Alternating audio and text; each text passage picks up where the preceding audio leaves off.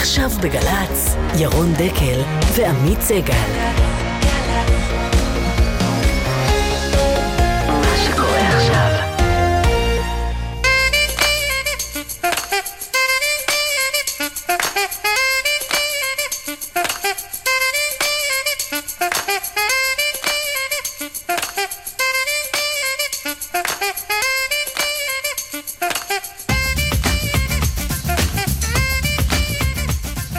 בוקר טוב עמית. בוקר טוב ירון. מה שלומך? אין תלונות, איך אצלך? אה, הכל בסדר, שגרה. יפה. כבר מזמן, כבר מזמן לא הייתה קטטה בין הבית היהודי ושר הביטחון ליברמן. וואו, לפי דעתי כבר שבוע. לפחות 72 שעות. כן. איילת שקד תהיה כאן מיד. נעלה את קלקיליה על ראש שמחתנו. אז ראש שמחתה. ראש שמחתה. ראש מטה הדיור אה, אביגדור יצחקי, אחרי מה שמסתמן אה, כצינון מסוים בשוק הדיור, יהיה איתנו, וגם על ההכרזה על עוד מבצע מחיר למשתכן. האם לא חוזרים על ההכרזות האלה שוב ושוב במסגרת הקמפיין של uh, כולנו? המשטרה פושטת uh, בדקות האחרונות על בית ידיעות אחרונות, זה לא קשור לתיק 2000 עם ראש הממשלה נתניהו, אלא לספר של ראש הממשלה הקודם, אהוד אולמרט, החשד הדלפת חומרים uh, סודיים. מעניין. הכצעקתה. וחודש ימים uh, לשידורי התאגיד uh, כאן. אנחנו מציינים, נדבר גם uh, על זה. ובמסגרת המועמדים לראשות העבודה, היום תורו של אבי גבאי. נשאל אותו אם הוא הצביע ליכוד. סתם, לא, לא. זה כבר שאלו. כן. כן. וכמובן, הפינות הקבועות שלנו, סליחה בהפתעה, רבע לעשר, אה, אדם מן היישוב. הבוקר אה, בעל בית דפוס. כן. זה עולם הולך ונעלם. ברבע לאחת עשרה, אדם מן היישוב. דקל סגל, מעתה ועד 11. אילן ליאור, מישל ג'רסי, ענבר טוויזר, נועם הירש. אנחנו יוצאים לדרך.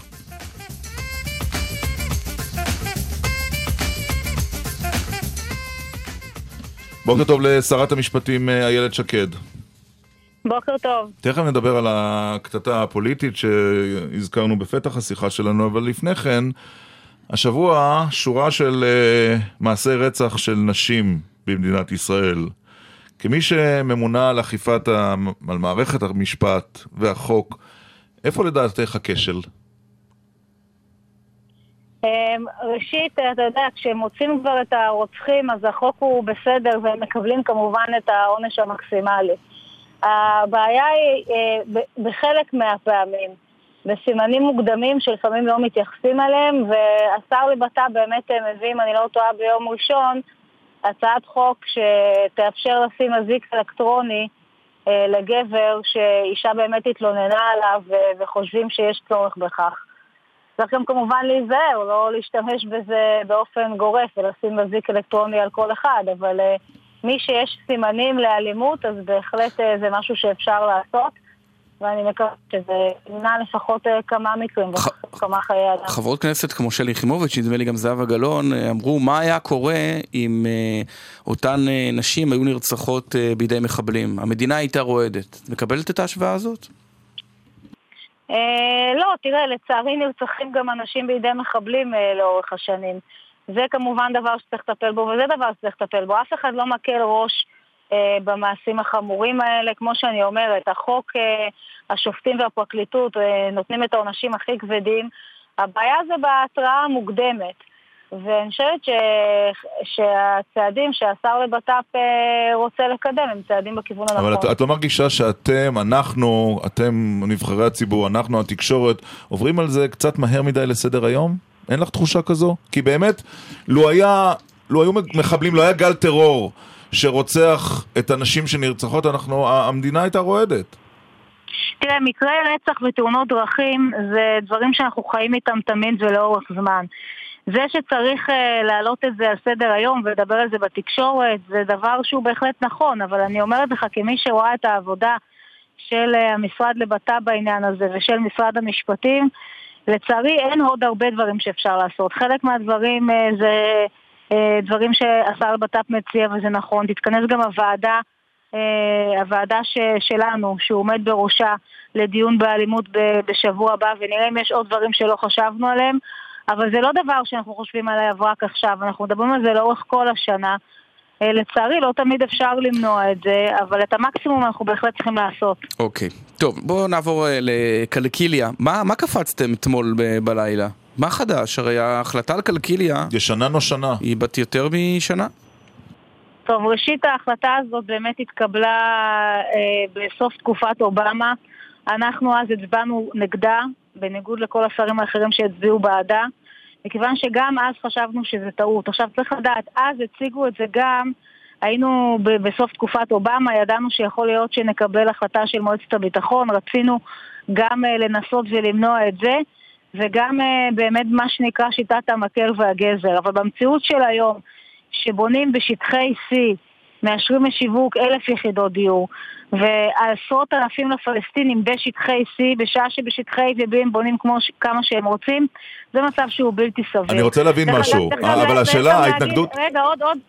לא, צריך גם לדעת שיש יש פי, פי ארבע ישראלים בשטחי C מפלסטינים בשטחי C והבנייה הזאת, המשמעות שלה בעצם, דה פקטו, זה העברה של שטחי C לשטחי A כי ברגע שקלקיליה מתפשטת לשטחי C זה ברור מה יקרה עם, ה, עם האזור הזה. ההתנגדות שלכם היא התנגדות עק- עקרונית, כלומר לא מגיע 14 אלף אה, אה, יחידות דיור, או שייתנו להם, ייתנו גם לנו.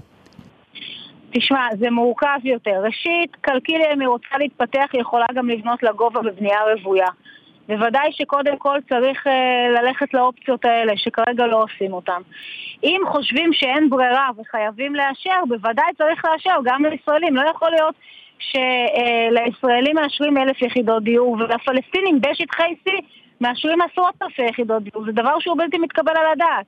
אה, הייתה, ראיתי, פורסם תוכנית של שר, פורסמה תוכנית של שר השיכון של בנייה במה שנקרא גוש דן מזרח. כן, אל תעצרי את. נשימתך בשנים הקרובות, כן. בסדר, אז אני מצפה שאם אה, אה, בונים אה, עשרות אלפי יחידות לפלסטינים, או שוב אני אומרת, זה בשטחי C, ב-A ו-B בונים מה שהם רוצים. בתגובה, אז אבל- בוודאי צריך לבנות... בתגובה אבל. לפרסום, רגע שנייה, בתגובה לפרסום של, אודי סגל אתמול בחדשות 2, אז שר הביטחון, אז אתם יצאתם, ואז שר הביטחון ליברמן אמר, התנהלות אה, שרי הבית היהודי מזכירה את התנהלות תנועת התחייה בשנת 92, כאשר הפילה את ממשלת הימין בראשות שמיר, ובכך הביאה עלינו את הסכמי אוסלו. אי, אי אפשר כל, אתה יודע, אי אפשר לסתום את הפה לכל השרים בממשלה הזאת, זה לא ייתכן. ביקורת זה דבר לגיטימי וגם בקשה לדיון בקבינט זה דבר לגיטימי. אף אחד לא דיבר על הפלת ממשלה, אבל אנחנו אה, כבית יהודי מנסים ומשפיעים באופן עקבי על מדיניות הממשלה. ואף אחד לא ימנע מאיתנו מ- להשפיע על מדיניות הממשלה. ושוב אני אומרת, אנחנו לא איימנו בהפלת הממשלה, אנחנו חושבים שסך הכל זו ממשלה טובה. אבל אם יש דברים שצריך לעשות אחרת, אנחנו בהחלט נדבר ונדאג שיעשו אחרת. אוקיי, אבל אה, אתם כל הזמן אומרים שהפלסטינים כבר בעצם שולטים בעצמם, אז מה אתם רוצים גם לתת להם עוד מדינה? הם בעצם מנהלים את חייהם. תסבירי לי, אולי לא הבנתי. אם כדי להרחיב את קלקיליה, מה שנקרא עיר ואם בפלסטין, צריך את אישור הקבינט הישראלי, אז אולי צודקים בעולם שאנחנו כובשים אותם. אה, עמית, פלסטין זה לא שטחי C, בשטחי C ישראל שולטת שליטה מלאה, אם אתה שואל אותי ואתה יודע את דעתי, אני חושבת שצריך להכיל את החוק הישראלי בשטחי C. בשטחי A ו-B הם עושים מה שהם רוצים, ואני חושבת שהם יכולים ללמוד מישראל ולעשות התחדשות עירונית ולג- מה, ולבנות תמ"א לגובה, תמ"א לא כל אחד- 38 כן, בקלקיליה. לא אחד צריך, לא כל אחד צריך וילה, וזה לא צריך לבוא על חשבוננו. בהחלט לא. כן, אבל השאלה אם לא חונקים אותם במצוקת הדיור, במצוקת אה, דיור ואי התרחבות בקלקיליה, וגם במצוקת החשמל בעזה. להבדיל, אבל עדיין במצוקת החשמל בעזה. זה לא אין בסוף, זה לא בסוף, זה לא בסוף יתפוצץ לנו בפנים, השרה שקד. אי, אי אפשר להשוות בין הדברים. את מצוקת החשמל בעזה, מי שיוזם כרגע זו הרשות הפלסטינית ואבו מאזן. אז אה, הוא יכול לטפל גם במצוקת החשמל בעזה וגם כן, במצוקת אבל אתה הדיור שלטר, בקלקיליה. אתה, על השלטר ממונה ממשלת ישראל, ובמקרה זה השר שטייניץ. ו- וגם אנחנו בדרך כלל כל כך מקפידים על לעשות מה שאבו מאזן אומר. כל אז- בקשה. כל בקשה. אנחנו מאוד. קשובים למוקטעה ברמאללה. בואו נעשה אה, סדר רגע ב- בסיפור הזה. אה, מי שיכול לשלם על החשמל בעזה זה או החמאס בעצמו, שמרוויח הרבה מאוד כסף במיסים שהוא גובה במעברים ובכלל במיסים שהוא גובה מהאוכלוסייה, או הרשות הפלסטינית. אחד מהם צריך לשלם על החשמל, בטח לא מדינת ישראל. אין לנו שום רצון אה, אה, להגיע להסלמה, ההפך, אנחנו נשמח להגדיל את, כמויות, את, את, את, את כמות שעות החשמל שיש ברצועת עזה, רק שיחליטו מביניהם מי משלם על זה, אנחנו בטח לא צריכים לשלם על זה. יש לשניהם אה, כסף, שניהם יכולים לשלם על זה. והחלטה פוליטית זה סכסוך פוליטי ביניהם, וזה לא עניין שלנו, כן, רק ש... משלם. אני אומרת... אבל אולי זה בסוף כן עניין, אבל, אבל השרה שקד, אולי בסוף זה כן יהיה עניין שלנו, כי אם האדם הפשוט בעזה, מצמצמים לו את החשמל בתנאי המחיה שלו, בסוף הוא יפנה את זה לעבר ישראל ולא לעבר אבו מאזן. לא. החמאס יפנה את זה לעבר ישראל. כן. האדם הפשוט בעזה יודע יפה מאוד שגם החמאס וגם הרשות הפלסטינית, שניהם יכולים לשלם על החשמל. ואותו אדם פשוט בעזה צריך להפנות את התלונות שלו לחמאס. לא, לא, הוא, הוא יפנה את התלונות לחמאס, והחמאס כדי להרגיע את התסיסה בשטח, אז יפנה את הטילים אלינו.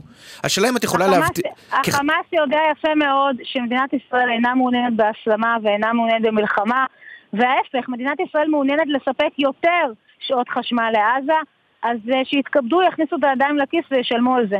אוקיי, אבל השאלה אם בסופו של דבר את יכולה כחברת קבינט להגיד בביטחון רב שבקיץ הקרוב לא תהיה אה, מלחמה בעזה, ואנחנו, כיוון שאנחנו די בטוחים בכך, אנחנו יכולים להרשות לעצמנו, אה, איך אומרים, ל- ל- להסכים להגבלת החשמל שם. שוב אני אומרת, אני אחזור על מה שאני אומרת. מי שצריך לשלם על החשמל זה החמאס וזה הרשות הפלסטינית, ואני אומרת לך שגם אזרחי עזה יודעים את זה, כי עושים הסברה בנושא הזה.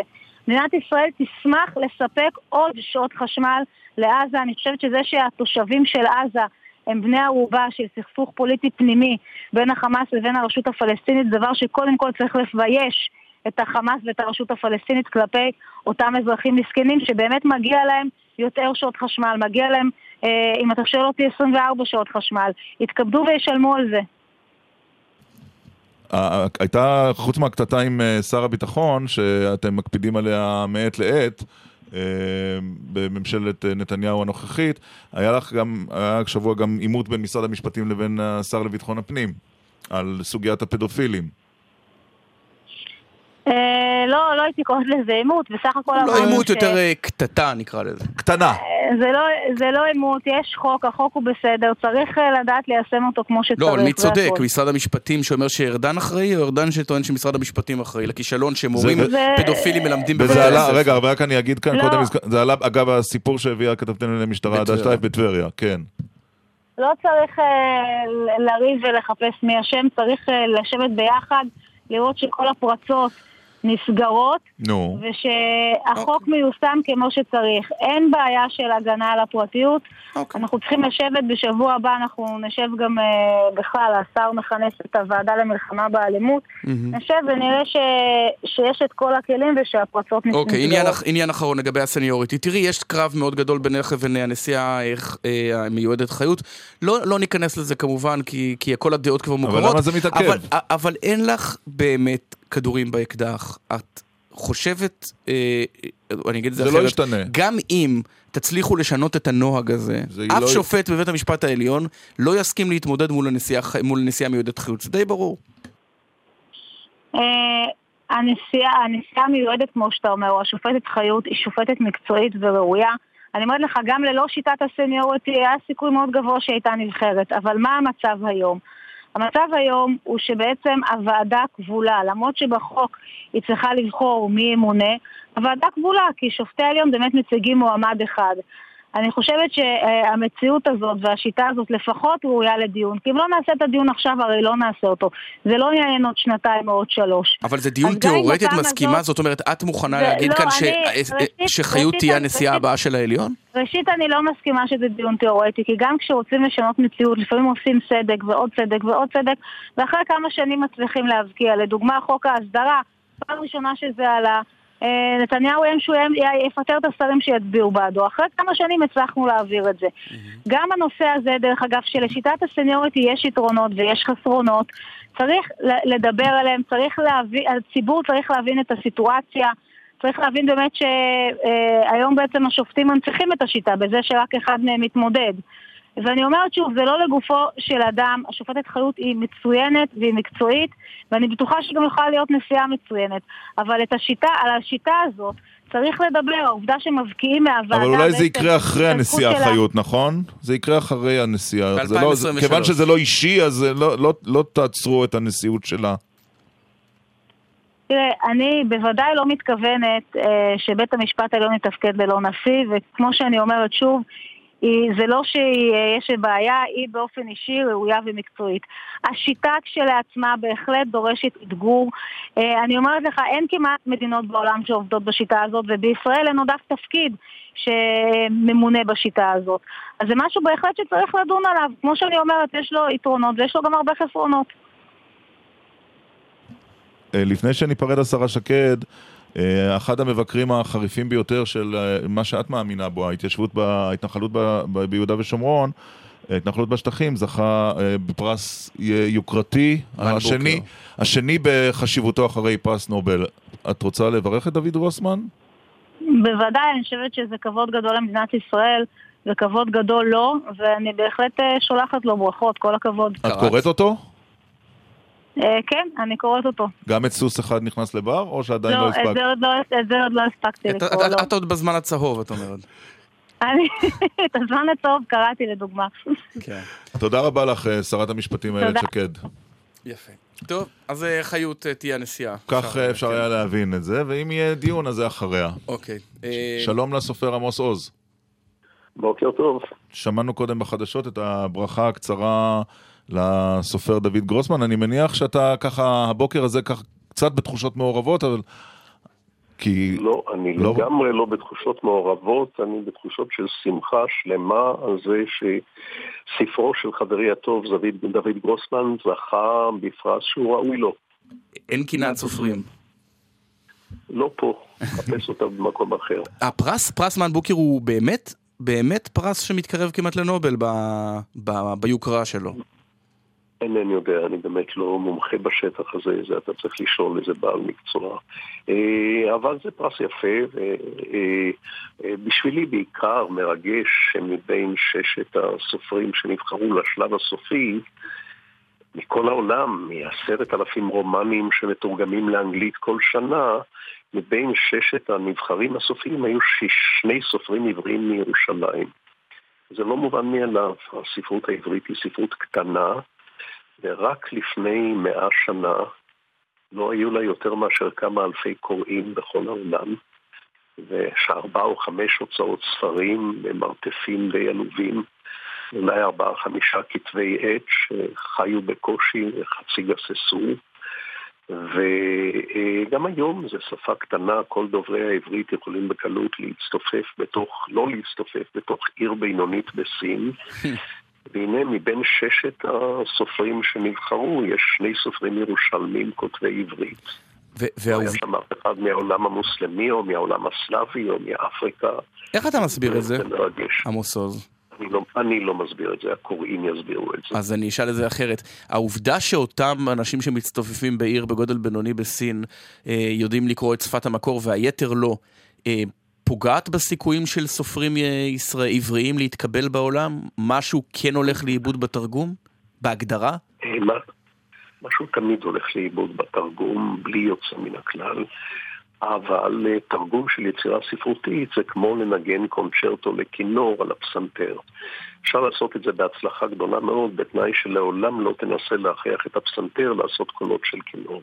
והמתרגם מתייעץ... בס... למזלו של דוד, כן. למזלי ולמזלם של אחרים, יש לספרות העברית מתרגמים טובים מאוד, גם לשירה וגם לפרוזה, והיא אה, מוכרת בעולם, יש לה מקום, אה, מקום אה, משמעותי מאוד בספרות העולם היום. כיוון שאנחנו לא... שמצער אותי, כן. מה שמצער אותי זה שבני דורי זוכים לזה, והדור הקודם של אנשים גדולים מאיתנו, ברדיצ'בסקי, ברנר, גנסין, אמנון, דוד פוגל, סמך יזהר, פחות זכו. כש, כש, כשמתרגמים את הספרים שלכם, אנחנו לא מכירים את התהליך הזה. המתרגם, המתרגמת, מתייעץ עם הסופר תוך כדי התרגום, משוחח איתו, שבסוף התרגום אתה מקבל את היצירה השלמה, קורא אותה, אם, אתה, אם זה נניח לדוגמה לאנגלית, ומחווה את דעתך? כן, אני עובד באינטנסיביות עם המתרגם לאנגלית, אבל המתרגם לקוריאנית, למשל, לא יכול להיעזר בי הרבה. וגם לא המתרגם לבוסנית או לסרבית או לווייטנמית. אלה אני מצטער, אבל אני לא יכול לעזור להם. אתה קורא, אני מניח, את חברך דוד גרוסמן, אתה קורא אותו כסופר. לא, רגע, עוד לפני כן אתה קורא אותו רק בחנויות, או עוד לפני כן הוא שולח לך טיוטות? ולהפך. זה ביני, זה ביני לבינו. סוד מקצועי. לא, לא. טוב, אני, אני פשוט תהיתי, כי כשסופר קורא ספר של סופר אחר, איך הוא מרגיש, הרי אם הוא קורא, אני מניח שאנחנו, שאיננו, הכתיבה אינה קלה לנו, קוראים את זה כקוראי ספרים, אתה יודע, כמו שקוראים ספר, איך סופר קורא ספר? כמו שעיתונאי קורא את העיתון של המתחרה, ואומר, אך, איך הוא הביא את זה, איך לא היה לי את המשפט הזה, את הכיוון הזה. תשמע, לי אין מושג איך עיתונאי קורא את הכתבה של חבר, כי אני לא עיתונאי. אבל אני, אם אני לוקח ליד ספר וקורא 40-50 עמוד וחושב את זה, גם אני הייתי יכול לכתוב סימן שזה ספר לא טוב. העובדה שצעירים קוראים פחות ופחות אומרת שבסופו של דבר הסופרים יהיו אה, למתי מעט? אתה חושש מהיום הזה? קודם כל, העובדה שצעירים קוראים פחות צריכה בדיקה. ספרות מקורית עברית נמכרת בארץ הזאת יותר משנמכרה בעבר, לא פחות, בדרך כלל. כך שכל הסטטיסטיקות האלה צריכות בדיקה ולא אני האיש שאבדוק אותן. אבל האמת, ספרות זה לא מפלגה לכנסת, היא לא סופרת מנדטים. אני ארגיש בנוח אם יקראו את ספריי אלף איש, או אם יקראו את ספריי כמו שקראו כמה מספריי, מאה או מאה וחמישים אלף קוראים בארץ. למה אין אלמנט, בנוח. אין אלמנט חרדתי של כמה מכרתי, כמה... ו- ואני שואל אותך דווקא בתור מישהו, אחד הסופרים הכי נקראים בישראל כבר. אוטוטו 50 שנה. אני שמח מאוד, אני שמח מאוד שרבים קוראים אותי, אבל גם לו היו לי בכל העולם רק עשרה קוראים, הייתי כותב את אותם ספרים, אין לי ברירה. אבל תראה, בוודאי שזה מופלא בעיניי. אהבה בחושך נמכר בעולם ביותר משני מיליון עותקים. הרומן הזה, הבשורה על פי יהודה, כבר עכשיו יותר מחצי מיליון עותקים. פלא. אל תשאל אותי.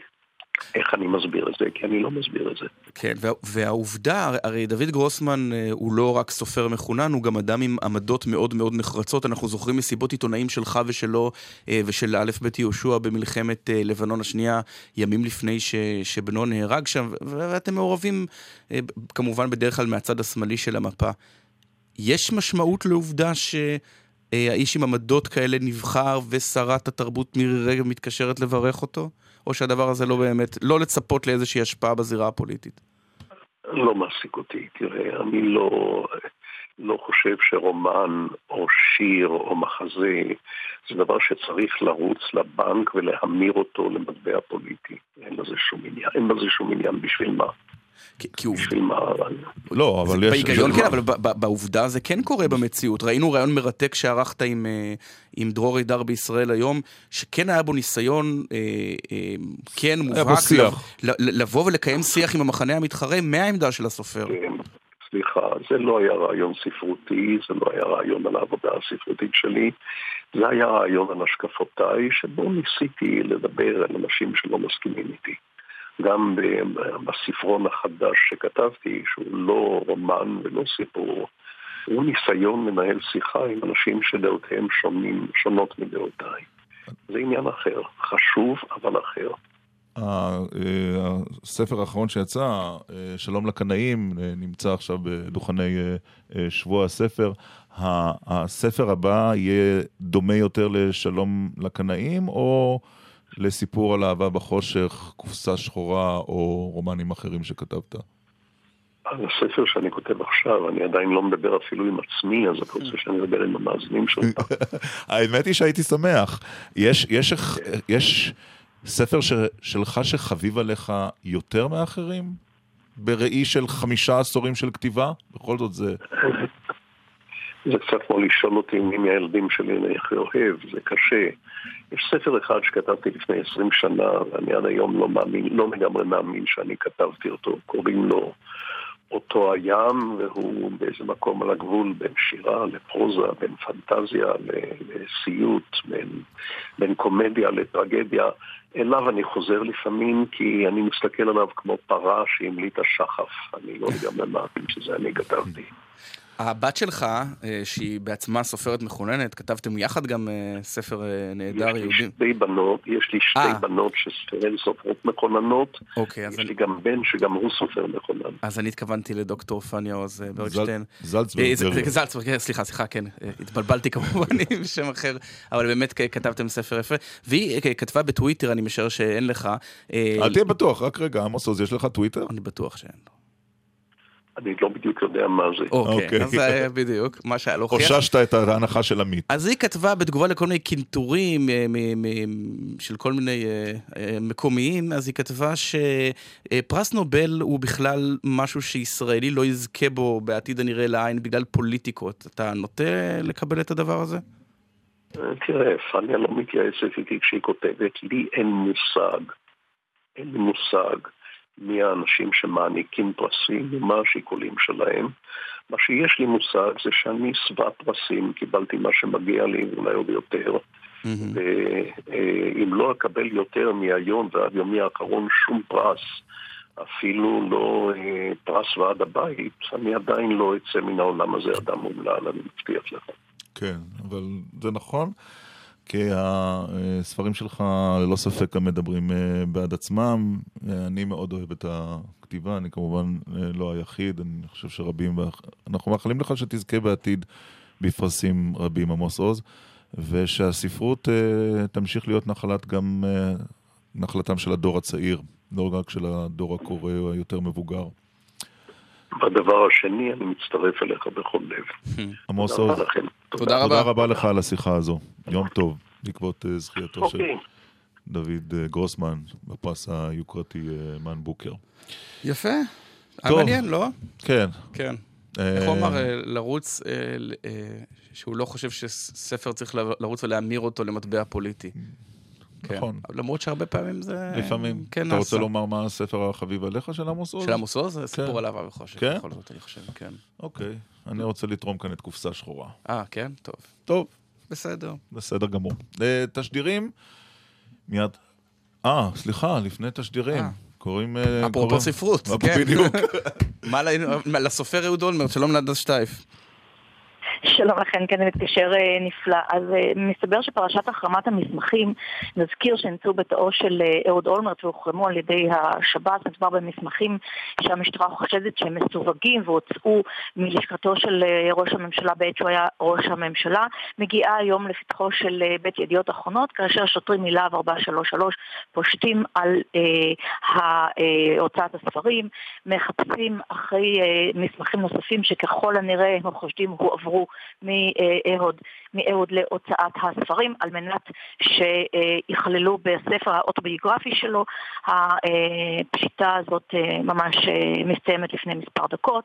אין מושג מה הם מצאו, לקחו כמה מסמכים, נמתין אה, ונראה אבל. מה הטענה? מגלים ש- שהטענה היא שלאולמרט אסור היה להעביר את המסמכים לידיעות, או שהם דלפו מבית הוצאת ידיעות האחרונות למקומות אחרים? כי זה לא כך ברור. לא, לא, לא, לא. זה שהם דלפו למקומות אחרים, הרי ממילא, אם, אם הם יכללו בספר, אז הם יצאו ו- ו- לעיני כל. לא. שאהוד אולמרט אה, הוציא מסמכים מסווגים מלש- מלשכתו אה, בעת שהוא היה ראש הממשלה, מסמכים שאמורים אה, היו להישאר ולא לצאת החוצה, הוא לקח אותם על מנת אה, לכלול אותם אה, בספרו, וזה בדיוק ה- הבעיה. המשך יבוא, מן הסתם. זה לא. ייגמר בזה. בדיוק. אם יהיו עוד פרטים, הדס שטייף, תחזרי אלינו, תודה רבה לך. תודה רבה. עכשיו בגל"צ, ירון דקל ועמית סגל. יש איזה ציוץ, אה, מר סגל? משהו שיכול לעניין את מאזיננו? כן, אמ, יש תגובות על, גם על עמוס עוז וגם על אה, השרה שקד. כן. היה מעניין עם עמוס עוז, כמובן, למה, מאיפה הגיע פניה עוז ברגשטיין? זה, זאת... לא אה, יודע, טעות זה טעות. פניה עוז זלצברגר. ודאי. דוקטור. אה, או פרופסור, אה, אולי פרופסור. כן. אה, מה עוד יש כאן? אגב, אם היא תרצה להתראיין בתוכניתנו, גם נשמח. לא היום, אבל... לעמוס איתה טוויטר, כותב. אמיר, מאחל לו שלא יזדקק ללינקדאין. יגאל כותב, רק עמוס עוז יכול להגדיר ספר כדו-שיח בין אנשים, כנראה בגלל זה הוא חושב שכולם מסכימים איתו. אני לא התרשמתי שזה מה שהוא חושב, אבל בסדר. כן. אה, ישראל כותב, שקד בלי לשים לב מדברת על מדינה פלסטינית, אמנם רק באזורי A ו-B, אבל נשמע שהיא כבר מסכימה. זה נראה רק עניין של זמן עד שהיא ובנט יתמרכזו לליכוד. אה, וגם ציפי לבני תקפה את... אה, בטוויטר? בציוץ? כן, ואמרה שבעקבות ה... הרי היא דיברה באמת על אזורי ו-B, מדהים איך הבית היהודי מתענג על הסכמות ומונחים מהסכם אוסלו, אגם הם בין פושעי אוסלו. טוב, עכשיו נדבר על משהו אחר. שלום לאביגדור יצחקי, ראש מטה הדיור הלאומי במשרד האוצר. שלום לכם. אתה רוצה קודם כל לברך את דוד גרוסון? לא סתם, בוקר ככה כולם כולם לא, לא, בשוונג. האמת היא, האמת היא שמרוממות הרוח לקושי הבלוק קצת קשה לעבור, אבל אין ברירה, צריך להתעסק גם בדברים האלה. בוא נשאל את זה. ואני בהחלט מברך אותו, ואני חושב שהוא... אה, גם לאחרונה ראיתי הצגה על פי ספר שהוא קרא, כתב, וגם קראתי את הספר ועוד הרבה ספרים אחרים. טוב, אנחנו לא נערוך איתך עכשיו ראיון ספרותי, אה, אביגדור יצחקי, בוא ניזכר במה שאמר... למה לא בעצם? למה? כי למה לא... לא? אוקיי. בהזדמנות אחרת. מאיפה אתה שואב את מקורות ההשראה שלך, אביגדור יצחקי? מאיזה יותר ספר? משירה מ- או מ... לא, מאיזה ספר במיוחד? האיקוי יפני? שלושה בדירה אחת אולי, אומר לנו אילן אילן העורך. מציע שלושה בדירה דירה אחת. להשכיר. דירה להשכיר, נכון. זה אגב פרויקט של שר האוצר הקודם, אני חושב. כן, כן, הספר הצליח יותר, נגיד את זה ככה, נכון? מחר יותר. אה, ועדיין... זה אין בית שאיננו. זה- זה נכון. טוב, לא נדבר עכשיו על אה, לאה גולדברג בדירה להזכיר, בוא נשמע את שר האוצר משה כחלון אתמול במסיבת העיתונאים. החגיגה הזאת, שכל יזם רואה זוג צעיר במצוקה שלו, ואומר אני אגבה מה שאני יכול כי הוא צריך, הוא זקוק. הניצול הזה נפסק, ולכן, כן בחירות, לא בחירות, כן ממשלה, לא ממשלה, המחיר למשתכן הזה ימשיך כי הוא המענה היחידי לפתרון משבר הדיור. תגיד, אתם לא משווקים אה, את אותן דירות כל פעם במחזור שכזה? אה, מסתבר שלא, ממש לא. אנחנו בסך הכל אה, עד היום שיווקנו אה, מעל 70-75 אלף דירות. חלקם לקחו קבלנים, חלקם עוד ממתינים לקבלנים, ובסך הכל יש לנו בערך כ-40 אלף עסקאות עם קבלנים. מתוכם אה, עשרת אלפים דיירים או זכאים כבר זכו בדירות, ועכשיו אנחנו מוציאים להגרלה עוד 15 אלף בבת אחת. תרצה לנקוב במספר של האנשים שכבר קיבלו מפתח במסגרת תוכנית אה, מחיר למשתכן? עמית, אני רוצה להזכיר לך שמטה הדיור הוקם בסביבות אוגוסט לא, רק שנדע קודם כמה. 2015. כמה? לא, לא, רגע, רגע, 2015. זאת הזכייה הראשונה של קבלנים הייתה באוקטובר 2015, לבנות בית לוקח מינימום שנתיים, ולכן בספטמבר, אוקטובר 2017 יימסרו מפתחות ראשונים. זאת אומרת, כרגע פשוט. עדיין אנחנו מדברים על אפס דירות. אפס דירות, עברו פחות משנתיים, איך אתה רוצה שיהיו דירות? כי הש- יהיו דירות כאשר אחרי שנתיים, שזה הזמן הקצר ביותר, כי צריך להבין דבר אחד. לקבלנים יש את המוטיבציה הכי גבוהה בעולם לבנות את הדירות האלה הכי מהר שאפשר. כי הכל קבוע, המחירים קבועים, התנאים קבועים, הפועלים קבועים, המנופים קבועים, ושום דבר לא משתנה, ולכן יש להם אינסנטיב, הכסף על הרצפה, לאסוף אותו. כמה שיותר מהר לגמור את הבניינים, וכמה שיותר מהר היום במדינת ישראל זה שנתיים. כלומר, בעצם אתה אומר שהפעילות שלכם בשנתיים האחרונות, מאז הוקם מטה הדיור הלאומי, היא בעיקר על הנייר. הוא עדיין לא בפועל, אף אחד עוד לא נכנס לשום דירה, וזה לא עומד לקרות ב... לא, לא על הנייר, אבל עוד לא... עוד עוד לא ממומש. עוד לא ברמת הדלת. רוב הקונים, רוב הקונים של דירות חדשות, לא דירות יד שנייה, קונים בדרך כלל דירות על הנייר. זה נכון גם לשוק הפרטי וזה נכון גם למוצאים במשתכן. אין פה שום שוני בין שני השווקים. נכון, אוקיי, אבל זה, האם זה נכון להגיד ש-15 אלף הדירות האלה הם בעצם, שהוכרזו אתמול. הם בגדול כבר קיימים, פשוט ה- המטרה המרכזית היא ליצור. אפקט פסיכולוגי שאומר לכולם, ייצרו, אל תחפשו דירות בשוק הנדל"ן. אנחנו כמובן רוצים להשפיע על שוק הנדל"ן בצורה כזאת שבסופו של דבר מחירי הדירות ירדו. ואנחנו גם רואים איזושהי התחלה של הצלחה בעניין הזה. זה חלק מהעניין שבו אנחנו בעצם לוקחים 45 אלף איש שיכולים להירשם להגרלות האלה, כל אחד בשלוש ערים שונות, ובעצם אומרים להם, חבר'ה, יש פה מבצע טוב, הנחה משמעותית, תנאים מימון נוחים, חכו, כמובן שזה מוציא אותם משוק הדיור, כמובן שזה מנמיך את הלחצים על הביקושים, כמו שגם אנחנו עושים צעדים כן. לריסון הביקושים, שחלק מהם נידונים בבג"ץ וחלק מהם כבר מומשו. אני תוהה, אביגדור יצחקי, עד כמה הנתק בין אה, שר האוצר לבין שר הבינוי מכביד עליך כראש מטה הדיור הלאומי, ומקשה עליך את עבודתך. או שהם מתקשרים ביניהם... אה, דרכך אולי, לא, לא, אולי דרכך. למה? דרך חבר המרכז דודו מימון מנתניה. מרכז הליכוד. הלו? במקרה מכיר את דודו מימון. אנחנו לא יודעים שאתה מכיר. אני לא רואה את הקשר, אבל לעצם העניין, אה, הגורמים המקצועיים, אני לא יודע מה בדיוק מערכת היחסים שם, אני גם באמת לא מתעניין, כי זה כרגע רק uh, מפריע לי לעבודה ההתעניינות הזאת. אנחנו זוכרים שאתה אדם די מתעניין, אביגדור יצחקי. א', זה נכון, אבל... משהו בך קבע אם אתה כבר לא מתעניין. לא שום דבר בי לא קבע, חוץ מ... לא נדבר על זה. לעצם העניין, אני אומר לכם שמעולם, מעולם, מעולם לא עבדה מערכת שקשורה בנושא מסוים בתיאום כל כך הדוק ובהסכמה מלאה בין כל הגורמים. איך אבל תיאום הדוק עם השניים האלה, לפי הפרסומים, אביגדור יצחקי, לא מדברים ארבעה חודשים ביניהם? אבל אני מדבר עם חגי רזניק שהוא מנכ"ל אה, אה, משרד הבינוי והשיכון ואני מדבר עם מנהל אגף שיווק שלהם ואני מדבר עם זאת שאחראית על... נו, אבל זה נראה לך תקין? הרי... ואני מדבר... הרי אביגדור יצחק, יש לך כל כך הרבה ניסיון. היית יו"ר, היית יו"ר הקואליציה, אתה יודע איך זה עובד כשראש אה, מפלגה והשר שלו לא מדברים זה עם זה, בטח ובטח כשהמטרה בלקחת את תיק השיכון לכולנו הייתה כדי ליצור תיאום הדוק. אז עכשיו צריך תיווך של המנכ"לים? אז אני אומר לך שמשרד השיכון, משרד האוצר, רשות מקרקעי ישראל, מינהל התכנון וכל שאר הגורמים עובדים כגוף אחד, כי אני היושב ראש של מטה הדיור שכולל בתוכו את כל הגופים וכולם עובדים באמת בצורה מתואמת לחלוטין ולפי דעתי זה גם מה שמביא את ההצלחות, כי בלי תיאום בין כולם קשה מאוד לא לעבוד. אז הוא לא יפוטר. אין לי מושג, עמית, אם היה לי מושג, באמת שהייתי אומר לך, אין לי מושג ירוק. אוקיי. יש לך מושג מה יקרה עם הדיון על מס דירה שלישית? זה כרגע בידיים של בג"ץ.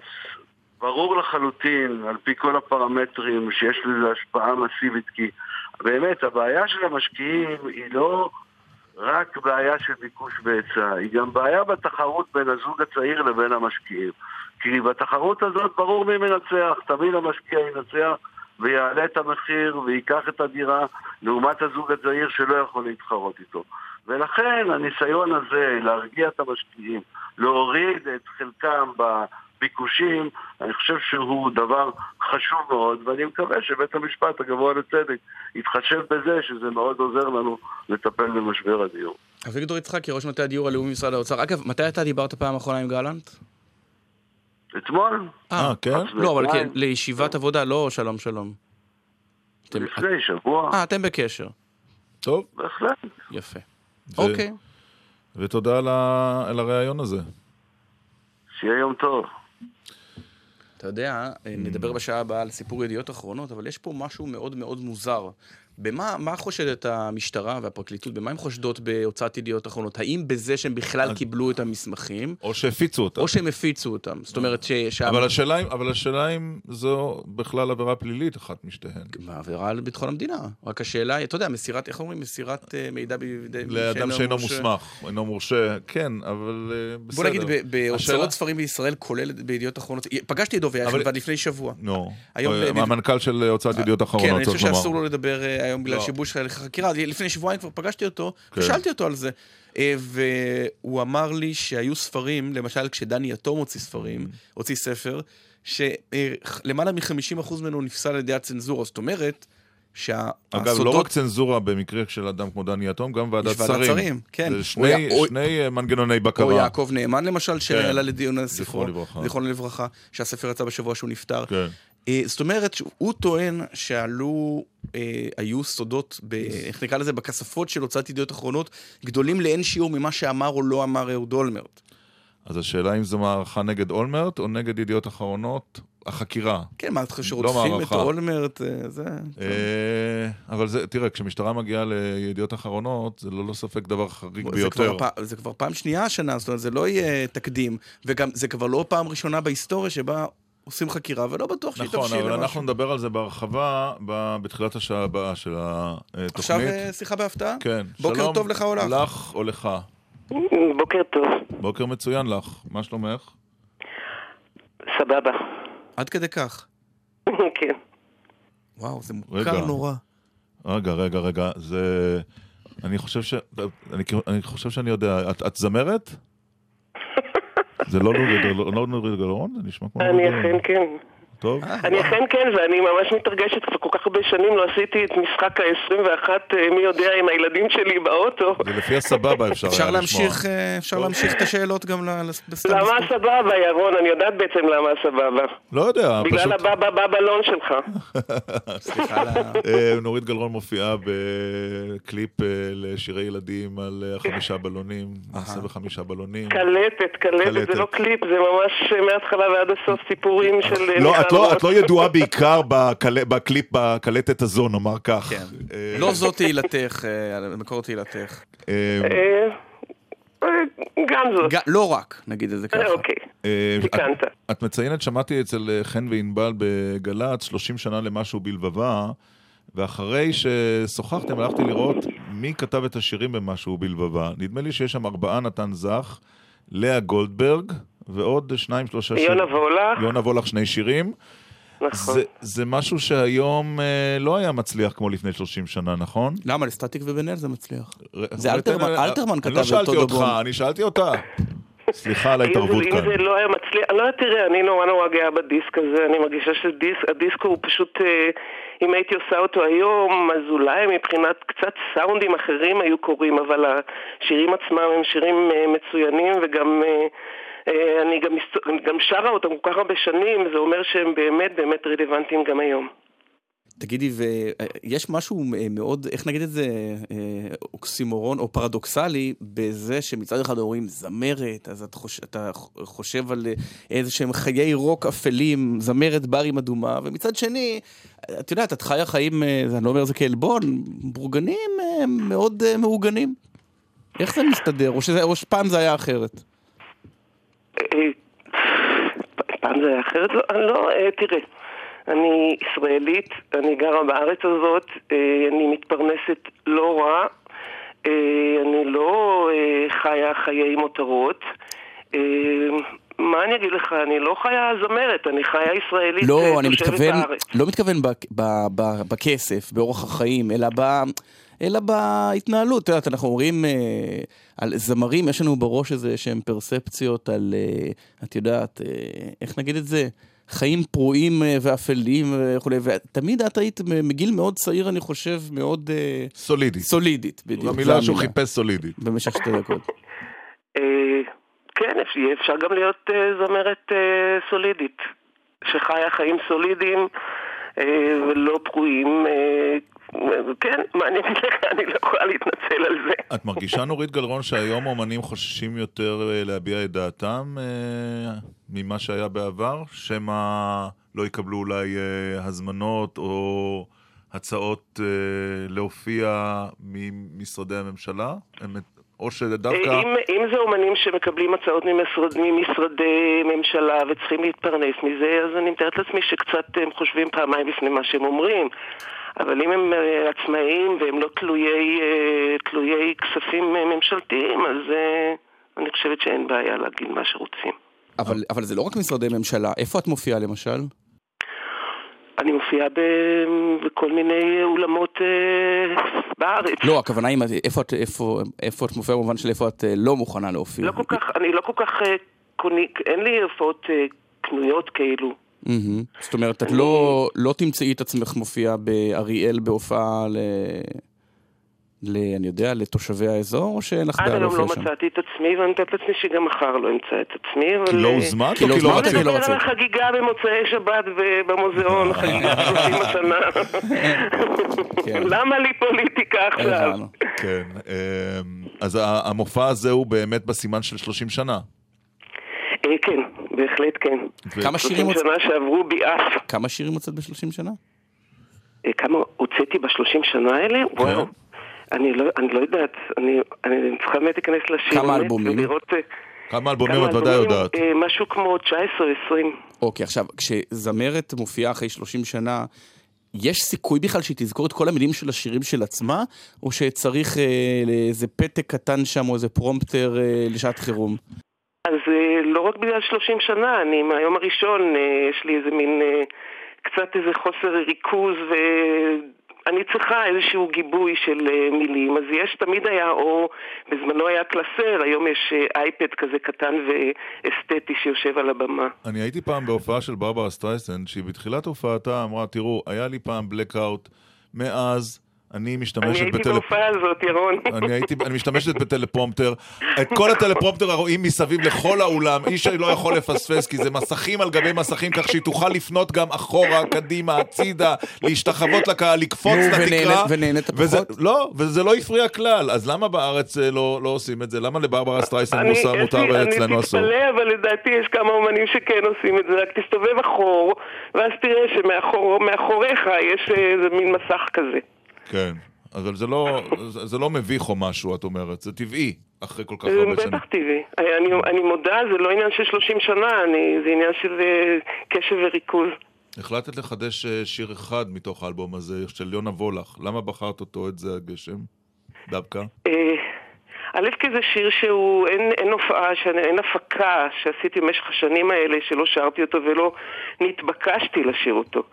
וחשבתי שהוא ראוי אה, לאיזה ספוט חדש, וגם עשינו, גם אה, סאבו עשה אותו כל כך אה, רקיד ו- וקיצי, שחשבתי שהתוצאה היא נהדרת. נשמע אותו. מזל יאללה. טוב. 30 תודה. שנה למשהו כן. בלבבה. רגע, ההופעה, מת- רק... אה, ההופעה אמרה, מוצאי למשך- שבת. מוצאי שבת הקרוב ב- באריאל אמרת. לא. אה, במוזיאון, במוזיאון. אוקיי, אה, אוקיי. במוזיאון התבלבלתי תל. אביב, והיות והיה ביקוש כל כך כל כך, אז יש גם עוד שתיים ביולי בזאפות אה, הרצליה ותל אביב. יפה. יופי. שיהיה מזל טוב, ושיהיה בהצלחה. גם בהמשך, נורית גלרון. תודה, תודה. שמחנו. תודה. יונה וולך.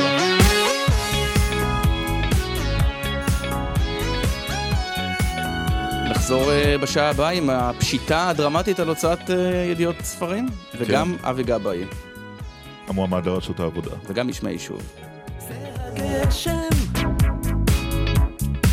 שיורד בדשא. זה הגשם שיורד הרבה. זה הרגע שעובר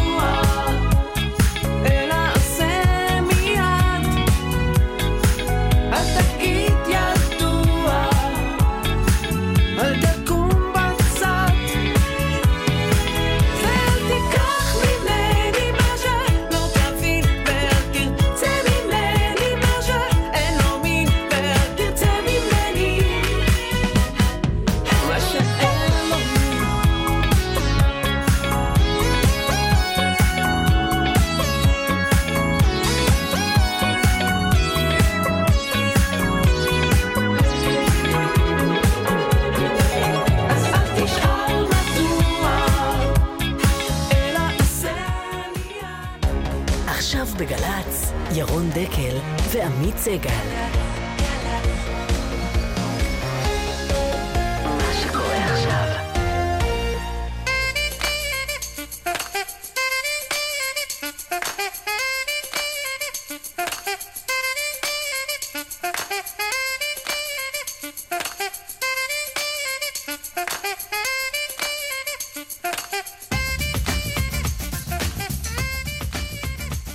איזה סיום דרמטי לשבוע הספר. צייץ אה, בטוויטר, אלמוני. אלמוני, כן, נכון. אה, לא, לא, לא מצאנו את הציוץ כרגע. אה, סיום דרמטי לשבוע הספר.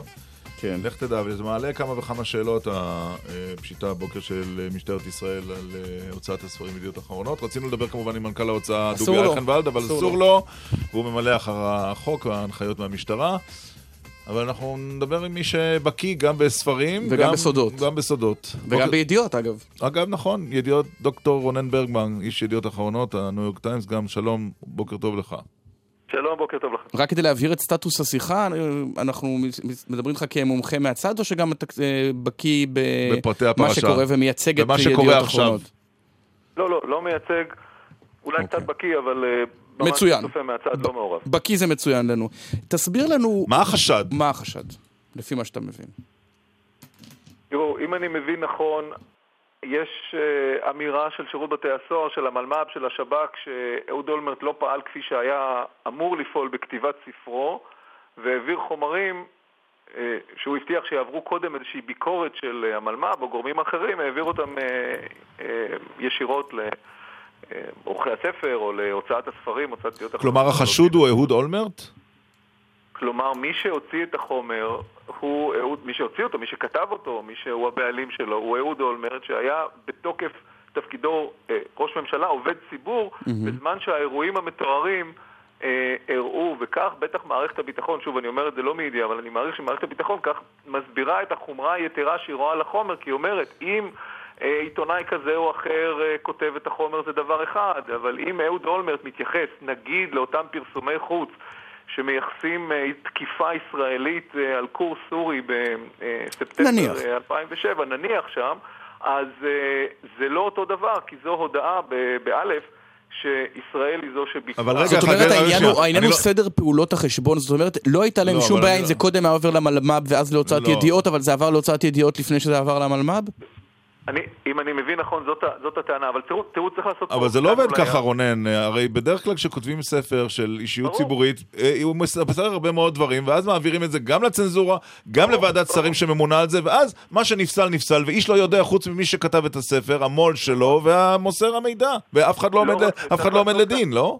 נכון, ברור, בוודאי. תראו, מה שהיה, מה שבין אולמרט לשב"כ, לשב"ס, למלמ"ב, אני לא יודע, וזה גם לא העניין פה. צריך לעשות הפרדה. זה מקור המידע, שיעשו מה שיעשו, אני לא נכנס לדברים. אבל ברגע שמדובר על עבודתם של עיתונאים, ומנכ"ל ההוצאה, שדוביק אייכנוולד, שלא דיבר איתכם, אבל הוא עיתונאי, הוא נושא תעודת עיתונאי ועושה עבודה עיתונאית, זה לא משנה אם זה עיתון או ספר או, או פרק שאחר כך יתפרסם בידיעות אחרונות. מדובר על עבודה עיתונאית, אין לנו דרך אחרת לעשות את העבודה הזאת, וכבר קרו כמה פעמים, למשל, הפרשה של אורי בלאו ו- וענת קם. ענת קם הייתה חיילת, הוציאה חומר, זה סיפור אחד, אבל ההת- ההת- ההתאפלות, ההתנפלות על אורי בלאו, היא הייתה הבעיה. בעצם עשה, היא הייתה הבעיה, הוא, הוא עושה את עבודתו. תראו, אין לנו דרך אחרת, זה כל לא, פעם... אבל אני לא מצליח. להבין, אה, אה, רק עוד, עוד בשל... נתקעתי עוד בשלב אולמרט, לא בשלב ידיעות. אהוד אולמרט, הבעיה של הפרקליטות איתו זה שמי שנחשף למידע זה מו"ל הוצאת ידיעות אה, אה, ספרים? זאת אומרת, זה, הם לא חושדים שהסוד דלף לעשרות אנשים אחרים. עצם העובדה שהמו"ל מקבל את הדבר הזה, היא מבחינתם כבר בעיה, בלי שזה עבר לא- כי הוא במלמ"ב. גורם כי הוא לא לא מורשה. המו"ל או עורך הספר. כן, אבל- ברגע אבל- שאתה מהמם. לוקח, ברגע שאתה רוצה להיטפל למישהו, ברגע שאתה אומר, אני את האיש הזה מעמיד על עמוד הקלון הכי גבוה בכיכר העיר, אז הרי לא תהיה לך בעיה למצוא את, ה, את הסיבות. אבל האמת היא שאין סוף בעלי תפקידים, כמו שירון אמר קודם, לאורך כל ההיסטוריה של מדינת ישראל, זו הדרך שהם פעלו. תראו, יש, ו, ו, וברגע שרוצים להיטפל לעיתונאי, אז מיד מוציאים את אה, סעיף 117 ג', שזאת מין, אה, זה סעיף שנמצא תחת, אה, תחת ריגול חמור בספר החוקים שלנו, ואומר שמי שמחזיק מידע סודי הוא כבר מחזיק אותו, כלומר אם אני מחזיק בפתק, בכיס פתק שכתוב על מדינת ישראל, יש לה נשק גרעיני, זאת כבר עבירה. פי- אתה כבר עברת, על פי- על פי אבל- פרסומים זרים, כבר אני עשיתי חווית עבירה. את זה על בשרך לפני עשור, נכון? אה, 17 שנה, מה, הוא 17 שהוא שנה? נחקר, כשגזרו את אה, גיליונות ידיעות אחרונות. נ- נכון, יש שורה של מקרים. גזרו את הגיליונות, העמידו, ניסו לה- להעמיד אותנו לדין, הפחידו אותנו, פשטו על אה, משרדי ובתי, ובתינו.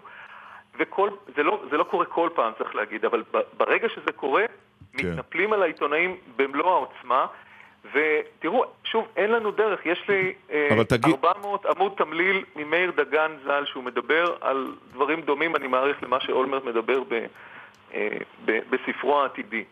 אין לי דרך אלא ל- לאבד את החומר הזה, ולהגיש אותו לצנזורה, כן. ולקבל את דעתם, ו- ו- ולהשתמש בזה, או לא תגיד- להשתמש בזה. אבל אין תגיד, אחרת. החומר הזה ש- שהמשטרה תפסה, למיטב ידיעתך ושיפוטך ובעיקר ניסיונך, כי אתה ב- בים הזה שוחה כבר הרבה מאוד שנים, יש שם באמת חומר בעייתי?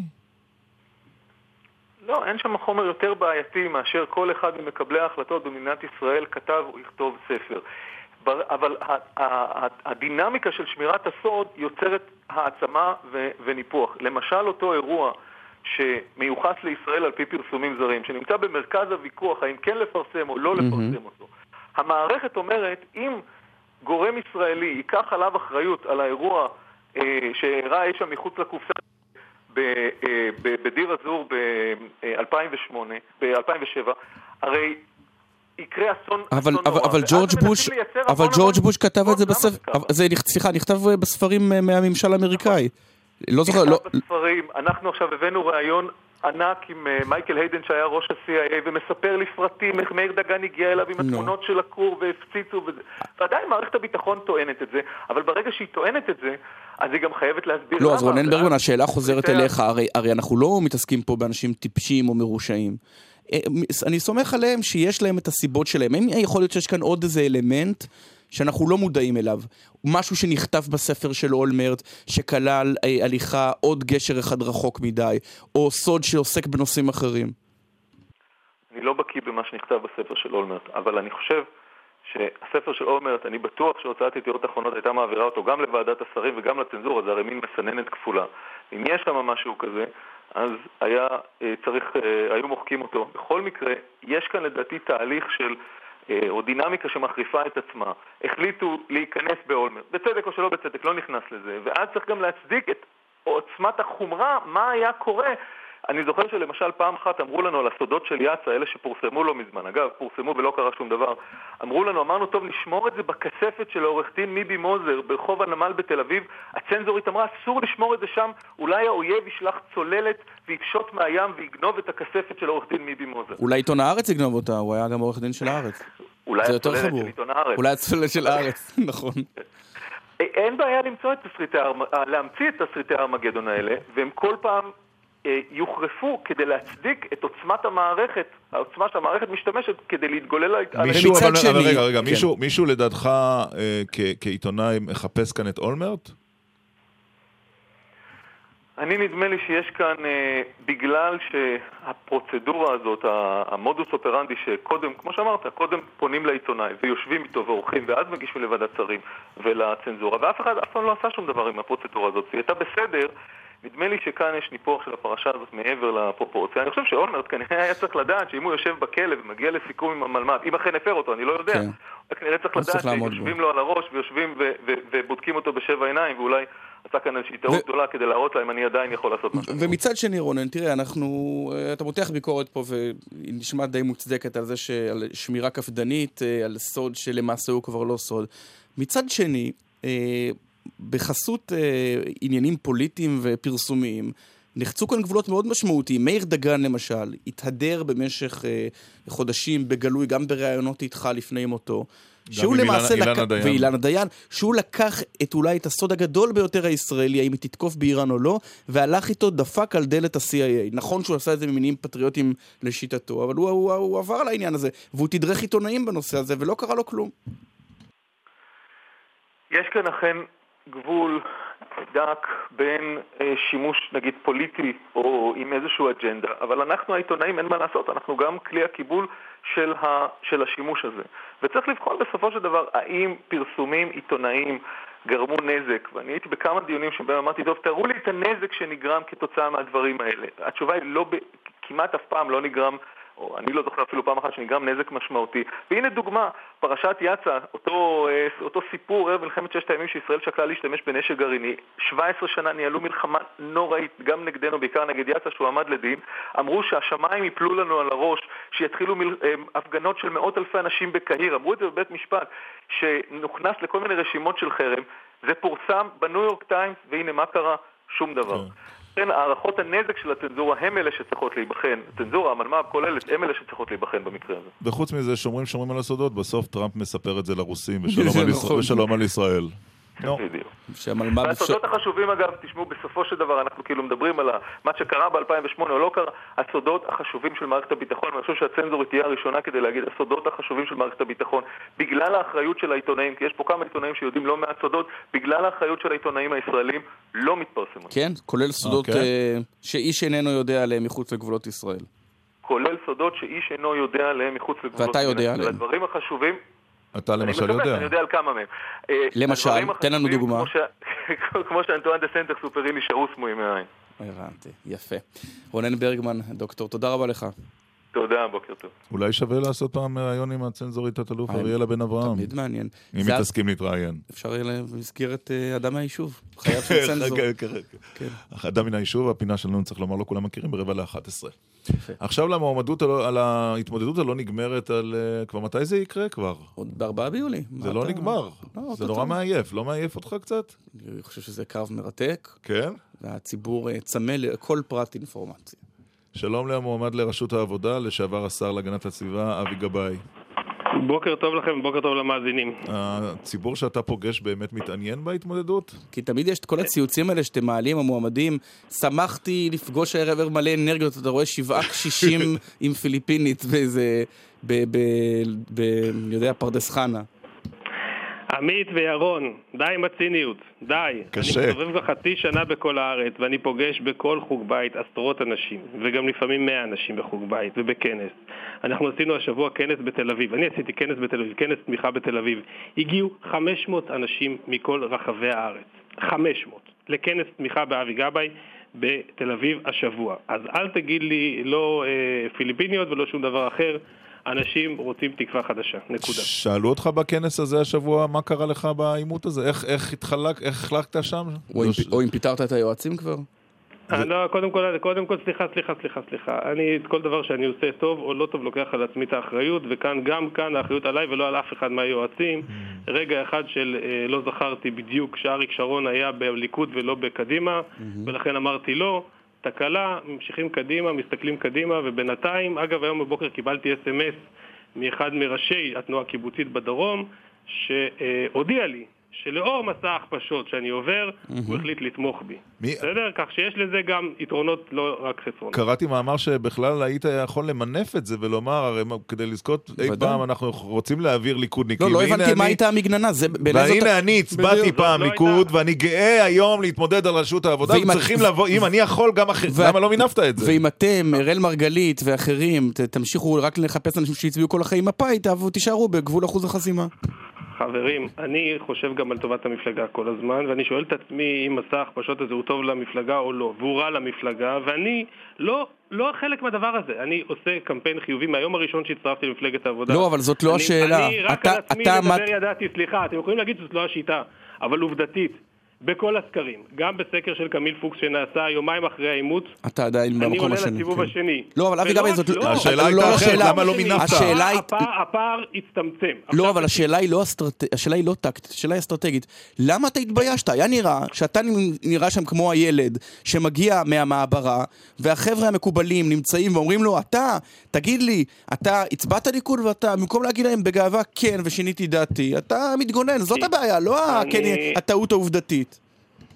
תשמע, אה, אני לא מתנצל ולא אה, מצטער ולא מתבייש בזה שהצבעתי לאריק שרון. להזכיר לכם, מי שעשה את ההתנתקות זה אריק שרון, לא שאתה אוהב את זה עמית, אבל אני חושב שזאת הייתה... אבל לא שאלו נכון. אותי, כן.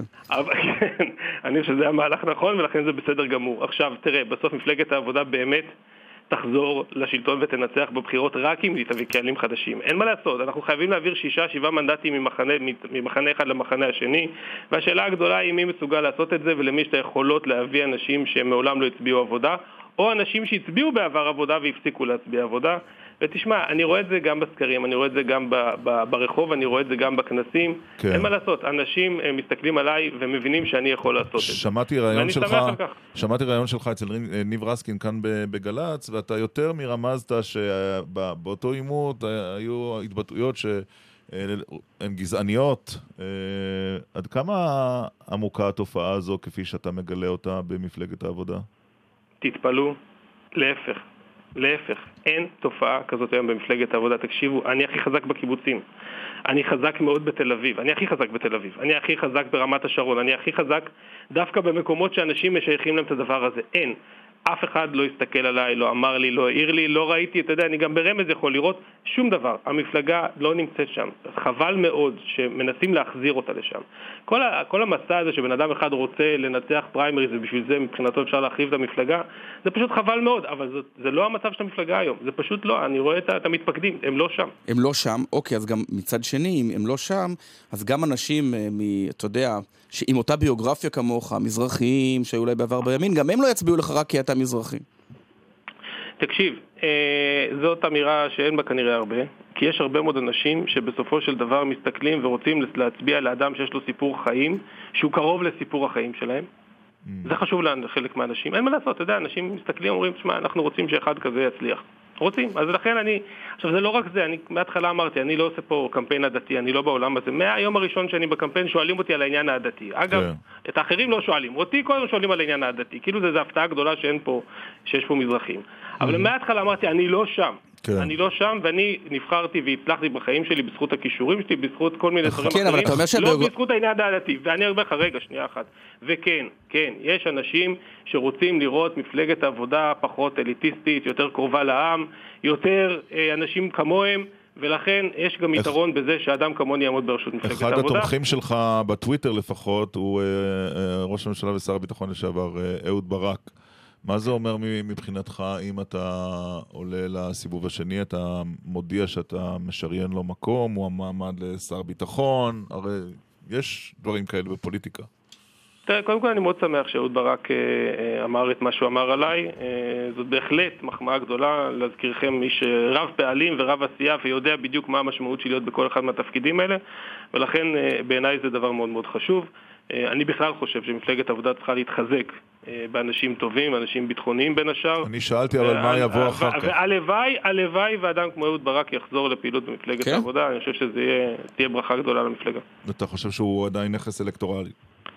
אני, אה, בוודאי, תשמע, מה שאהוד ברק יודע על ביטחון, אף אחד פה בישראל יודע. בואו, שלא נטעה, אנחנו לא אה, משופעים, לאור, אה, לאור הגירוש שעשו לאנשי הביטחון מהפוליטיקה, אנחנו לא משופעים בהרבה אנשי ביטחון בפוליטיקה, ואני חושב שזה אחד הדברים שחסרים לנו, ולכן אגב הגשתי את הבג"ץ שהגשתי נגד אה, הצינון של אנשי ביטחון. תגיד, אבל כשאתה מסתכל על... אה, אמרת שאתה בא מהסיפור ש... בוא- בוא נגיד, הסיפור החיים שלך הוא כמו הסיפור של המצביעים שמפלגת העבודה רוצה. זה סיפור בהמשכים, חלק ממנו הוא ממש לא העניין הזה. אה, לעשות אה, סכומים של 50 מיליון שקל בבזק, כמו שפורסם, ואז לחזור להיות 52. סוציאליסט. 52 על מי סופר. זה לא בדיוק הסיפור של כל המצביעים שאתה רוצה. עמית, זה סיפור של מצליחנות. אנשים רוצים אנשים שהצליחו בחיים. ואני הצלחתי בחיים למרות נקודת ההתחלה המאוד נמוכה שהייתה לי. וזה שהצלחתי בחיים זה רק, מבחינתם, זה רק, רק יתרון ולא שום דבר אחר. עכשיו, אני לא מתנצל על זה שהצלחתי בחיים. העניין הוא בסוף, לא. שאת את העמדות שלי, אבל לא אגב, הצלחת בחברת... את העמדות שלי... אבל לא הובלת הנפקה, כמו נניח בנט בזמנו, או אראל מרגלית. אה, אתה יודע, זאת חברה שהייתה מונופול די אה, נצלני ועושק. אימתני. אימתני, שהציבור שנא ותיעב, ואתה יודע, זה לא כסף אה, ש... ידעת לגזור את הקופ-. הקופון בזמן הנכון. ובמקום הנכון. עמית, גם אתם לא, לא ממציאים את הרדיו כל יום מחדש, ולכן... אה, ולכן לא משלמים לנו ממציא. 52 מיליון ולא- שקל. אבל אתה מרוויח יותר מה- מהמפיק שלידך כרגע. אבל לכן אני לא... העניין הוא, אני רוצה לומר רגע, גם על תקופתי בבזק. תשמע, אני גאה מאוד בתקופתי בבזק. אני הייתי מנכ"ל גם כשהחברה הייתה ממשלתית וגם כשהחברה הייתה הופרטה ונהייתה פרטית. ובתקופה שאני הייתי, אנחנו הלכנו עם התחרות יד ביד. אני התחלתי, אגב, אני התחלתי את, את הקדנציה שלי בבזק שהיא הייתה עם נתח שוק של 95%, כן. וסיימתי אותה עם 60%. והתחלתי אותה אה, עם אינטרנט אה, די, אה, די, טוב, די לא. מגמגם בישראל, וסיימתי אותה עם אינטרנט מהיר לפני כל מדינות אחר, אחרות באירופה. כך שאני בהחלט גאה גם על התקופה גיא הזאת. רולניק אמר, הוא בסוף- גיא רולניק אמר שגם בסוף- קוף יכול לנהל את בזק בזמנו. לא שאני לא, חלילה... אני לא- לא מציע אה, שניכנס לניהול בזק. לא, זה כן דבר חשוב. אה, אה, לא, עובדה שהיו לבזק תקופות טובות ותקופות פחות טובות. גם לכל חברה, אגב, צריך לדעת לנהל. לא, כל, לא, לא, הכל, לא הכל זה רק השוק שאתה נמצא בו, ברור ששוק שבו יש שני שחקנים או שלושה שחקנים הוא יותר קל מדבר אחר. אבל את זה בדיוק אני מביא, אני מביא את כן. כישורי הניהול שלי, אני מביא את הידע שלי ואת ההבנה שלי ואת הניסיון שלי במערכת הציבורית, ידע שאני אומר לכם בכל הצניעות, אין לאף אחד אחר מהפוליטיקאים. אגב, אתה... אף אחד מהם לא היה, סליחה, אף אחד מהם לא היה באגף תקציבים והיה שר והיה מנכ"ל של חברה ממשלתית ושל חברה עסקית כן. ויושב ראש של עמותות, אף אחד לא מכיר באמת את המערכת הזאת. ואגב, אם תסתכלו על התוכנית הכלכלית-חברתית שאנחנו פרסמנו בשבוע שעבר, תבינו בדיוק, אתם תראו תוכנית ש, שבאה בדיוק מההבנה של השורשים של הבעיות הכלכליות-חברתיות בישראל, ולא כן. תוכנית שעוסקת בסימפטומים אני שלהם. מניח, אבי גבאי, שאתה לא מתגעגע למפלגתך הקודמת אה, כולנו. אגב, היה מי שבדק ומצא שבאתר אתה עדיין מופיע כערב של המפלגה. האומנם? לא, לא, הערבות בוטלה מיד אה. אה, לאחר הבחירות. ברגע שהכנסת החזירה את ה- את אוקיי. של מימון המפלגות זה בוטל. אוקיי. אז מי שבדק, תגיד למתחרים שלי שעסוקים בלהעסיק תחקירנים, שיחליפו את התחקירנים. אוקיי, תגיד, אה, כשאתה מסתכל אה, על, על המפה, המערכת הפוליטית, ההצעה שלך הייתה שאם תהיה ראש ממשלה, אז חמשת השרים הבכירים יהיו אה, מ- מינויים מקצועיים. אני, שר ביטחון, שר אוצר וכולי. למה לא ללכת קדימה ושגם ראש הממשלה יהיה במינוי מקצועי? נשיא המדינה מינוי אמרתי- מקצועי. למה, למה שיו"ר העבודה לא יהיה מינוי מקצועי? קודם כל תגיד לי מה זה המקצוע של יושב ראש עבודה, אז אני אדע לומר אה, לך. כונס אה, נכסים כרגע. סליחה, סליחה, יזם סטארט-אפ. יזם סטארט-אפ, כן. אה, תשמע... קונה שלדים- בורסאיים, נסכם ככה. חברים, תשמעו, מה שאני אמרתי ואני חוזר על הדברים. אני חושב שבמדינת ישראל, חמשת השרים שעוסקים בביטחון, בדיור, בבריאות, בחינוך ובאוצר, צריכים להיות או אנשים שהם אנשים מקצועיים עם האידיאולוגיה שלנו, אגב, לא אנשים כלכלנים עם אידיאולוגיה ניאו-ליברלית, בסדר? או אנשים פוליטיים, ואמרתי גם אנשים פוליטיים, אבל שיש להם ידע ורלוונטיות לתפקיד. אני יודע מה זה להיכנס לתפקיד שר, ואני באתי לתפקיד שר עם הרבה מאוד ניסיון ניהולי. ואני אומר לכם, קשה להיכנס לנושא שאתה לא מכיר בכלל, והחוק בישראל הוא כזה שהשר מחליט אוקיי. את ההחלטות כן, הגדולות, אבל- ולא אבל גם המנכ"לים. ראש הממשלה עושה את זה. ולכן, ת- ולכן, אם אנחנו רוצים להיות מחויבים לציבור, ואני אומר, כן, אנחנו צריכים לעשות דברים שהם לא טובים פוליטית, שהם קשים פוליטית. אגב, אני חוטף על זה במפלגה. הם קשים פוליטית. אבל זה מה שהציבור צריך. הציבור צריך ששר הבריאות שלו ושר החינוך שלו, יהיו מקצועיים. שהם ייכנסו לתפקיד... גם השר לאיכות הסביבה? לא גם השר- יקרה. רגע, גם השר לאיכות הסביבה? מה הבנת באיכות הסביבה לפני שמונית לתפקיד? למה- להתווכח על משהו שלא יקרה? עמית, אתה צודק לגמרי, לא. הבנתי כלום. טוב. סליחה, אם הייתי יכול לעשות פוליטית שכל ה-20 שרים יעמדו כן. במבחנים האלה, הייתי עושה את אבל זה. זה לא יקרה. אבל זה לא יקרה. לא, באמת, אנחנו משחיתים כאן דקות שידור יקרות על משהו אוטופי שלעולם לא לא, יקרה. כן, לא אז רק שאלה... אז חבל על דקות אז רק השידור שאלה אחרונה, שלנו. אם את- אה, על משהו שאולי כן יקרה. אם אתה נבחר, הג'ינגלים ממתינים מי לנו. יו"ר האופוזיציה? מי יושב ראש כן, האופוזיציה? כי אתה הרי לא יכול, אתה לא חבר כנסת. מה שחשוב, מה שחשוב זה שביום שאני אבחר מתחיל קמפיין הבחירות של מפלגת העבודה לבחירות הבאות. את זה אני טוב, הולך לא לעשות. קיבלנו להסתובב. בארץ, להגיע למקומות שבהם לא מצביעים עבודה, ועכשיו, עכשיו לעשות שם חוגי בית. אגב, באמת של 20 אנשים, כמו שאתה אומר, כמו שהתחלתם את השידור, אם צריך, אם, אם צריך להגיע ולדבר עם 20 אנשים בכל אחד מהיישובים, נדבר עם 20 אנשים, נזרע את הזרעים ונביא את הניצחון. לא נגיע ליישובים האלה בחודש לפני הבחירות ונמצא את עצמנו לבד. נעשה את זה עכשיו. את זה, זה מה שאני הולך לעשות. יושב ראש אופוזיציה זה דבר מאוד חשוב, אבל יותר חשוב לבנות את הניצחון בבחירות הבאות. ורק אה, תיקון קטן, אה, שרון לא רץ לבחירות כשהוא מבטיח לקיים את ההתנתקות. להפך, הוא רץ שהוא הבטיח לא, שדין נצרים כדין תל אביב, ואז... נכון, ההתנתקות נכון, הייתה אחרי כן. הבחירות. נכון. תודה רבה לך, אבי גבאי, מועמד לראשות העבודה, לשעבר השר להגנת תודה רבה. הסביבה. יום טוב. תודה לכם, ביי ביי. מה יקרה שם? יש לך הערכה? מי נגד מי בסיבוב השני? כן, למה? זה לא יוכרע על לא. 300 אה, קולות בערך, משהו כזה. אתה- במילים אחרות, איני רוצה להסתכל בהערכה. רוצה פרסום ראשון לדקל סגל? בבקשה. היה, אפשר את האות, היה, אה, יש לך פנתה- אות? פנתה מפלגת רגע העבודה. אחד, לא, הוא רוצה, זה משהו לא, לא. לא, מה? לא, לא, לא, סליחה. פנתה- כן. נו, תכניסי, גלי. איפה האות אות, לא מוכן? שים אות? איזה אות. פנ- פנתה מפלגת העבודה, הרי לבקש אה, הצלבה של המתפקדים הכפולים. מתפקדים כפולים זה לא אה, אה, מקבט משייקספיר, להיות או לא להיות מתלבטים רגב או זה. זה אוסף של ארגזים שזזים מפלגה למפלגה ומביאים כן. ניצחון. אתה יודע כמה מתפקדים כפולים יש לבית היהודי והליכוד, אפרופו זה כבר עשו בדיקה. כמה? שלושת אלפים. עשרה אחוז ממתפקדי הבית היהודי הם גם הם גם פה. וגם פה. ובעבודה ובליכוד, 1,500. וכשמצליבים את כל הרשימות מכל הזמנים, יוצאים עשרה- 6,000 איש. 6,000? אתה מבין את המספרים? ועוד מדברים על דמוקרטיה פנימית. אני רק אז אתה שאלתי מצפה אותך, ממני לנחש? כן, לא לנחש, להעריך. מי לא- מול מי יהיה בסיבוב השני? במפלגת העבודה, תני אות. אין אות. במפלגת העבודה, כמו במפלגות אחרות, אבל אולי אפילו יותר, כן. מספר המתפקדים החופשיים הוא הוא די. קטן. ולכן, אה, והוא לך יכ- תדע. והוא כן. יכריע גם. אני יכול להיות, ויכול להיות שלא הם יכריעו, אלא המתפקדים הלא חופשיים. ארבעה ביולי אנחנו עוצרים את אה, נשימתנו. בהחלט. הטוויטר... אה, רון גילרן, הדבר הבולט ביותר בכל האירועים של אבי גבאי הוא כמות הפרצופים החדשים, זה הסיפור כולו, מצביעים חדשים מאוד מאותו דבר. אה, לא הש- עוד מאותו דבר. לא. מצביעים חדשים? כן. ולא עוד מאותו דבר. ולא עוד מאותו דבר. אוקיי. אה, מנדי כותב, מנכ"ל בזק לשעבר, גבאי מתגאה שנכנס לחברה כשהנתח שלה בשוק היה 95% ובזמנו ירד ל-60% הגיוני לגמרי. אה, זה התגובות האלה. כן. טוב, עכשיו אנחנו אה, משוחחים עם אה, חברת הכנסת עאידה תומא סלימאן מהרשימה המשותפת. שלום, בוקר טוב לך. שלום וברכה. מה זה ההופעה הזו באו"ם שאת אה, ממריאה אליה? האו"ם מחיה את העניין של 50 שנה לכיבוש. הוזמנתי לדבר אה, אה, בכנס הזה ליד אה, הרבה אנשים, גם ישראלים וגם פלסטינים וגם מהעולם. מי הזמין? מי הזמין האו"ם עצמו? מוסדות האו"ם, יש ועדה באו"ם, הוועדה למען זכויות הפלסטינים, וה- והם מכנסים את הכנס הזה. הם, הם בחרו בך כי את נציגת הכנסת? זאת אומרת, באותה מידה יכלו לבחור גם את אה, לא. בצלאל סמוטריץ', או שבחרו בך כי את עאידה תומא סלימאן? אני חושבת שלא, ומקווה שלא. אני אף פעם לא טענתי שאני נציגה של הכנסת. זה היה פנייה אישית אליי. כמובן, אני חושבת שזה בגלל כל מה שאני מייצגת מבחינת עמדות פוליטיות. ואת אה, אמורה בכינוס הזה אה, לתקוף את ישראל? אני לא יודעת למה יוצאים מנקודת ההנחה שטסים עד ארצות הברית כדי לתקוף את ישראל. אני משתתפת בכנס שמדבר על המשך הכיבוש. מדבר על 50 שנה של כיבוש של האדמה הפלסטינית משנת 1967, ואני הולכת לדבר על השלכות הכיבוש הזה על העם הפלסטיני ועל הציבור במדינת ישראל.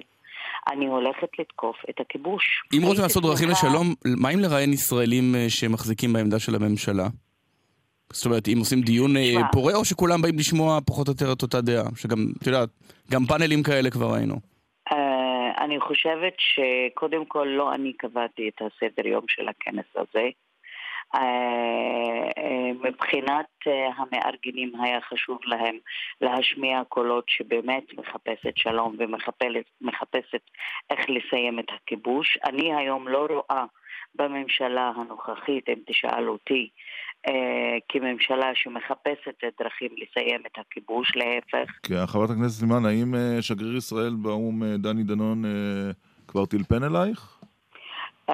אה, אני לא חושבת שהוא רוצה לטלפן אליי, הוא כבר אה, הצהיר מה הוא חושב על ההשתתפות שלי, ובעיניי אה, הוא חצה כל הגבולות כאשר הוא כשגריר, כדיפלומט. עובד, אה, כדיפלומט תוקף פוליטיקאית ישראלית, נציגת הציבור, אה, ואני חושבת שהוא חרג מהסמכות שלו, מהמם. אבל אה, אוקיי. אני... תראי, חב- חברת הכנסת... אני גם לא כן. מצפה לשיחה ממנו. זאת אומרת, לא תיאמת את הביקור שלך עם שגרירות ישראל אה, באומות וגם לא. המאוחדות. וגם לא תפגשי אותו שם.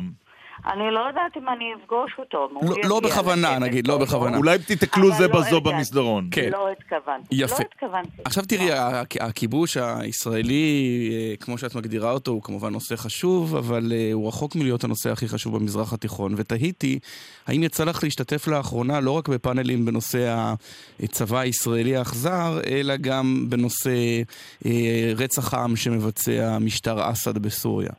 אני אה, חושבת שאני מתראיינת בנושא של השתתפותי בכנס באו"ם. בהחלט. למה אתה מצפה ממני להתחיל לדבר על המצב כבר... בסוריה? כי אם את כבר איתנו על הקו, חברת אוקיי, הכנסת סלימאן, אתה רוצה לשאול, אתה רוצה כן, את לשאול. עמדתך על מה שקרה בסוריה. אבל למה, למה זה כאילו שולל? אם אני מדברת על הכיבוש והמשך הכיבוש, אני חושבת שזה נושא... לא, ב- אין ספק שזה נושא חשוב, רק השאלה. אם אין עוד נושאים חשובים, ולמה אני שואל את זה הרי? כמובן הרי זו לא שאלה תמימה, כי בחודש. כי, כי מאז חודש אפריל אנחנו מנסים להשיג חברי כנסת מהרשימה המשותפת שיסבירו לנו למה חד"ש סיכלה הודעת גינוי להתקפה הכימית בסוריה, ולמה היא גינתה דווקא את התקיפה האמריקאית שהייתה כתגובה לה. אתם לא מוכנים להגיב על הדבר הזה, אבל על הנושאים הפלסטינים מפה ועד ניו יורק. טוב, קודם כל הנושאים הפלסטינים הם לא נושאים רחוקים מאיתנו וכן אני מוכנה לטוס לכל מקום כדי לדבר איך אפשר לסיים את הכיבוש אה, הישראלי לשטחים הפלסטינים ולא רק לניו יורק, לכל מקום בעולם כי אני חושבת שזה נושא שמשפיע על חיי היום-יום ועל העתיד של שני העמים. ועל ב- סוריה את פשוט לא אה, רוצה לומר מילה, את אומרת. לא, לא, אני... אין אני לך עמדה. אני...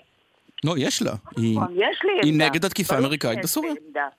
אני נגד התקיפה ואני נגד אה, רצח כל אה, אזרח שהוא.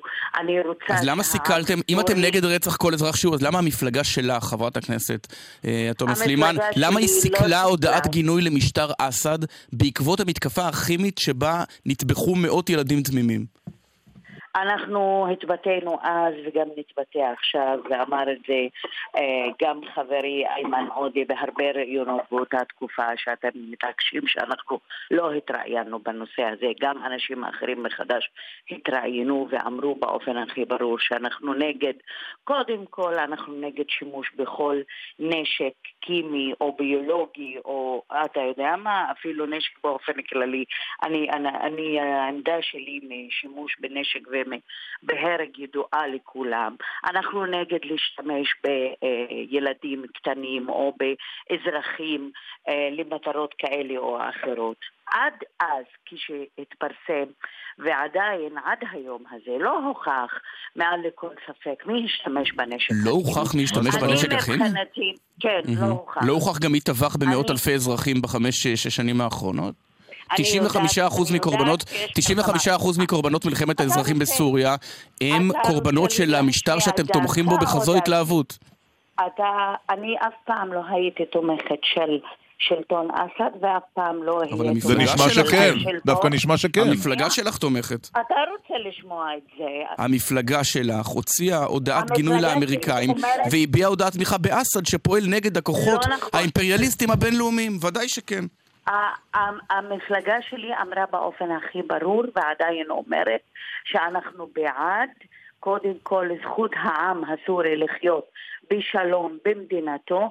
כן, אנחנו נגד כל תקיפה אימפריאליסטית או של כוחות זרים במדינה מסוימת. תחזור על כל ההיסטוריה, אנחנו תמיד היינו נגד התערבות מיליטריסטית של מדינה זרה במדינה אחרת. את- ת- תסתכל על מה שקרה עיראק כווית, תסתכל על מה שקרה כשארצות הברית תקפה את עיראק. בכל המקרים אנחנו נגד שמדינה מסוימת תכניס כוחות למדינה אחרת. מהמם. זה גם, זה גם... ולכן אתם נגד החיזבאללה שמכניס. כוחות, שמכניס כוחות. לסוריה, נכון. כן.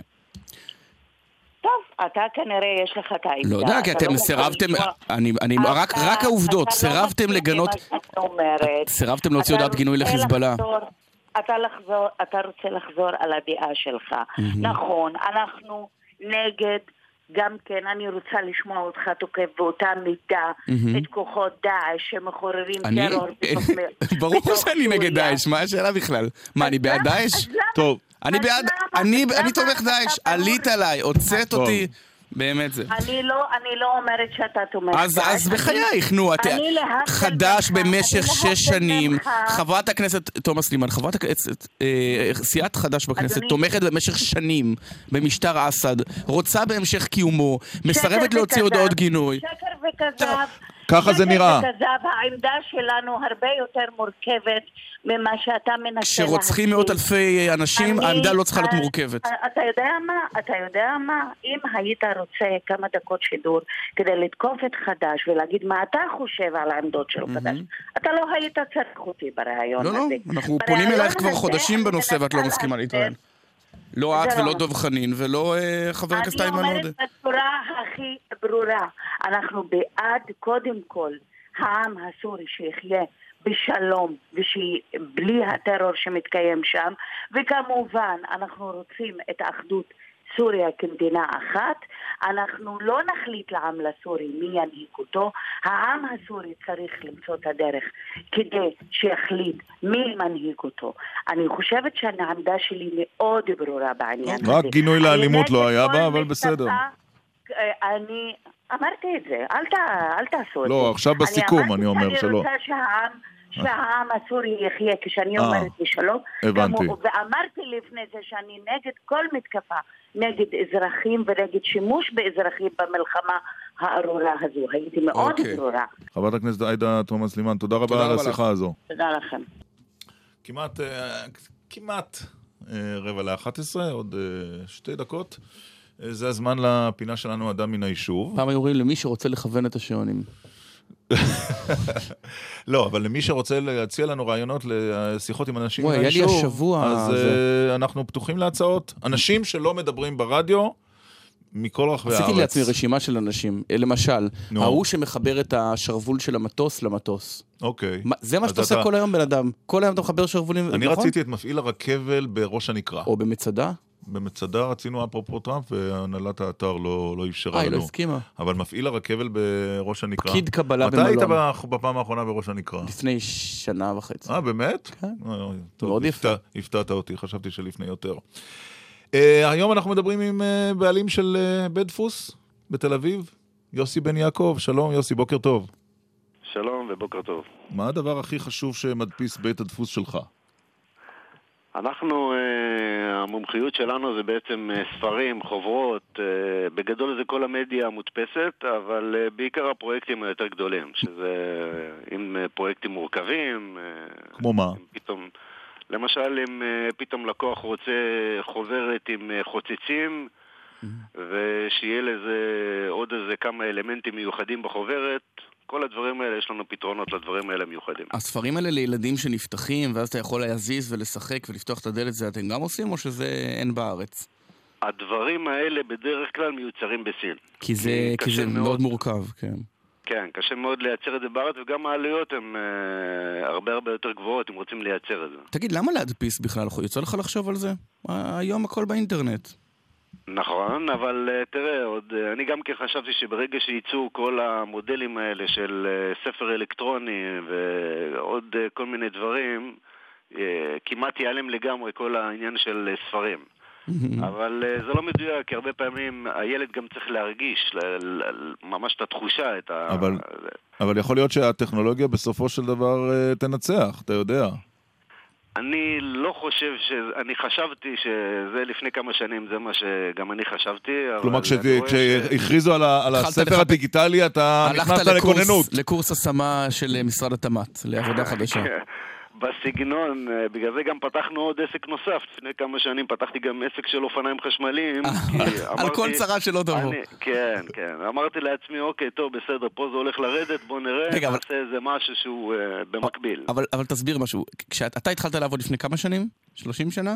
אני קרוב ל-30, כן. באותו בית דפוס. איפה הוא בתל אביב אגב? כן, זה עסק שהוא משפחתי, אז אבא שלי, הוא הקים אותו בעצם לפני 50 ו... אוקיי. ואז אה, אני נכנסתי. אני בעצם, אני הייתי אמור אה, להיות אה, מהנדס מכונות, עצרתי את הלימודים לטובת העסק. וואלה, כן? להציג... עכשיו, מה מה השת- השתנה? מה השתנה בין ב-30 השנים לפני האחרונות. 30 שנה לבין... אתה יודע מה? מאז שאפילו היית ילד ב- בבית הדפוס של אבא שלך. ועד היום. מה השתנה, אם אני נזכר במה שהיה פעם, היה הרבה הרבה יותר כיף. זאת אומרת, גם הרווחיות הייתה הרבה הרבה יותר אה, גבוהה למה שיש היום. כי פעם אם היית אומר למישהו אה, בעל בית דפוס, אז הוא היה צריך להיות אה, באמת אה, אחד עם אה, הרבה כסף. והיום היום יש הרבה את העניין של אה, בתי דפוס קטנים. זאת אומרת שיש לו איזה אה, מכונת אה, שכפול, הוא קורא לעצמו בית דפוס. ואז בעצם הוא הולך ומדפיס בחוץ וזה, אז הוא בעצם מתווך, מה- כמו בענף הדירות. מה בעיניך זה הסטנדרט לבית דפוס? מה יש לך בעסק? איזה מכונות? מבחינת ציוד, יש לי מכונות שזה אינדיגו, שהיום זה נחשב לטופ מבחינת ההדפסה הדיגיטלית, מבחינת האיכויות. שזה רוב העבודה, הדפסה דיגיטלית? רוב העבודה שאני מתעסק בזה הדיגיטלי, כי אם זה כמויות גדולות, זה משהו שאני לא, לא הולך על זה, כי המתח רווחים, כי את הדברים האלה בעצם אני צריך להוציא החוצה. כן. בבתי דפוס גדולים. ויש גם עדיין בעצם- גלופות? כן, אני גם מייצר גלופות. כן? מה זאת אומרת אני- גלופות? מה, מה? שהם מסדרים את האותיות וה- כמו שצריך? לא, לא ברמה הזאת, זה ברמה של בלט. זה פעם היה התקופה של הבלט. אוקיי, הרי השם של העסק, סדר צלם, מה זה השם הזה? מה זה? כל, כל העניין הזה של, אה, נכון פעם היה גלילים כאלה שזה כמו כתב ברייל? נכון. הגלילים האלה היו נכנסים למכונה שהייתה נקראת סדר צלם, ומזה היו מפיקים בעצם את הברומיידים. כי פעם לא היה מדפסות. מה זה לא ברומיידים? היית יכול לבוא... ברומיידים זה בעצם ניירות שכל הטקסטים היו כתובים עליהם, ואז היו לוקחים וממש מדביקים ומעמדים עמוד עמוד. ומה עושים היום? היום כבר הכל כבר אה, מעומד בצורה כזאת שאתה יכול להוציא למדפסת, ואז אחר כך אה, לוקח את זה, מעביר את זה לבית הדפוס, ואז הוא בעצם מוציא מזה גלופות, או דיגיטלית, תלוי בכמויות. רגע, אני לא מבין אבל את ההבדל בין גלופות. לך יש מכונה אחת שהיא עם, אה, אחת עם גלופות, ועוד אחת דיגיטלית, והכריכה זה מכונה נפרדת? כן. אז ככה, קודם כל יש את ה, אה, כל מה שקשור לדפוס האופסט, אוקיי? דפוס האופסט זה בעצם דפוס שהוא צריך גלופות. הגלופות זה גלופות ממתכת. בוא נאמר שאתה צריך עכשיו להדפיס משהו ב, בצבע מלא. הוא מורכב מארבע לוחות בעצם, שזה סיין, מג'נטה, ילו ובלק. זאת אומרת, הצבעים היס... לוחות האלה- אנחנו נכנסים עכשיו ממש לא, לא, לא, לקורס, זה- זה דבר קורס חשוב. ב- זה דבעי- זה אלה צבעי היסוד בעצם, שמהם אתה יכול לייצר את כל הצבעים בטבע, נכון? יפה, אוקיי. נכון. כן. ואז אתה משתמש בהם. ויש לך את הדפוס הדיגיטלי, שבעצם אתה לא צריך גלופות, אתה מדלג על כל השלבים, ברור. אתה לוקח קובץ, מכניס, מדפיס, ואז כבר העבודה היא הרבה הרבה יותר מהירה. אין, אה, אז למה צריך אין גלופות? אז האלה. למה צריך את הגלופות עדיין? שרידים או שזה הגלופות- עדיין יותר איכותי מאשר דיגיטלי? לא, זה עניין של כמויות. זאת אומרת שאם אתה צריך כמות של 5,000 או 10,000, הדיגיטלי היום לא יודע לתת מענה לכמויות האלה. תגיד, כמה אנשים עובדים בבית הדפוס, אה, יוסי? אנחנו סך הכל היום אה, שישה אנשים. וכמה מהם בני משפחה? אה, אחד. אתה. אה, אתה ועוד אחד. אני צמצמתי, היינו יותר בני משפחה, אבל uh, לאור המצב של מה שראינו שההתפתחויות, אז uh, אמרנו עדיף לצמצם. זה עסק פחות מכניס היום? כן. כן, אין מה וגם- להשוות לעומת מה שהיה. הוא פחות מכניס, אבל יותר חשוב, הוא גם פחות מדפיס? זאת אומרת, מודפסים פחות דפים אצלכם פר שנה נניח, מאשר לפני עשר כן. שנים? כן. זאת אומרת, כשאנחנו רואים את הגרף, מתישהו זה כן ייעלם. אני, מה שאני חושב, הרבה פעמים אנשים הרי צריכים לבוא ולהמציא את עצמם מחדש כל פעם. זה, זה לאו דווקא בתחום שלנו, זה בכל תחום. זאת אומרת שאם אתה בא ומייצר מוצרים שהם ייחודיים, שאחרים לא ידעו לעשות את זה, שם אתה כן תצליח. כי לבוא ולהדפיס פליירים כולם יודעים. כן. אז זה באיכות א', זה באיכות ב' וזה באיכות ג'. כן. אבל אם אתה בא ואתה מייצר מוצר ואתה מראה ללקוח דברים שהוא לא יכול למצוא את זה במקומות אחרים, זאת הנקודה. זאת אומרת לחשוב כל הזמן מחוץ לקופסה. מה הדבר הכי מעניין ב-30 שנות עבודתך בדפוס שהדפסתם? עשיתי המון דברים. אה, משהו תראה, שאתה זוכר במיוחד.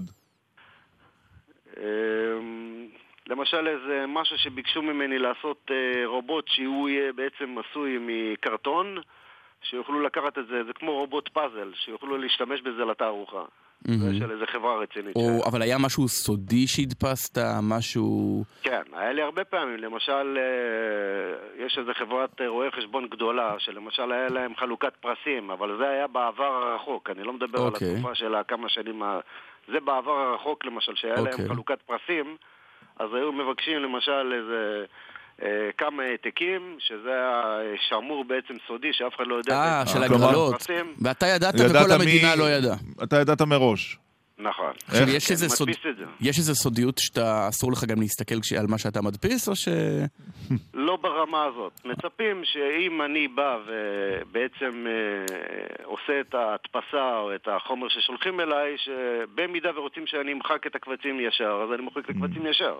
תלוי באיזה רמה. כן. זה הכל תלוי ברמות האלה. היום הרבה לקוחות פרטיים עדיין רוצים להדפיס אה, ספרי משפחה. או כרטיסי ביקור אפילו. נכון, נכון. כן? אז אני, אני פחות מתעסק עם כרטיסי ביקור, אבל ספרי משפחה, ספרי ילדים, הרבה מהסוג הזה, אלה דברים שאני כן עושה את זה ל- למגזר הפרטי, Mm. של אה, כמויות 50, 100, 200. מה הדבר הכי מוזר שביקשו שתדפיס? הכי מוזר? כן. אמ, יש דבר כזה? יש לא, משפחות לא. שרוצות ספרי מתכונים? זה לא כן, מוזר, מה כן, מוזר בזה? כן. לא, אני לא אמרתי שזה זה מוזר. סטנדרט מבחינתי, לא, אין, לי איזה משהו שהוא, אה, אתה יודע, Mm. שהייתי אומר, אה, אני לא מבין מאיפה זה נפל. לא, יש- לא משהו. שסירבת פעם להדפיס? תראה, דברים ש... אם אני רואה דברים שזה כמו אה, דברים שיכולים להיות אה, נגיד פורנו, דברים מהסוג הזה, אלה אתה לא דברים תס- שאני אתה לא. תסכים. דברים שקשורים לכסף, שפעם היה גם כן אה, כל מיני כאלה שהיו מנסים להדפיס כסף, היו מערבבים את זה עם עוד דברים אחרים והיו רוצים שידפיסו להם את זה ואז הם היו בעצם יכולים לקחת את השטר כן. ואז להשתמש בו. אז כל מה שקשור לכסף ולדברים אתה כאלה... לא מוכן, אתה לא רוצה לא, להסתבך עם החוק. לא, לא, יוסי בן יעקב, בעל בית דפוס, תודה רבה לך. תודה. אז מה למדנו היום?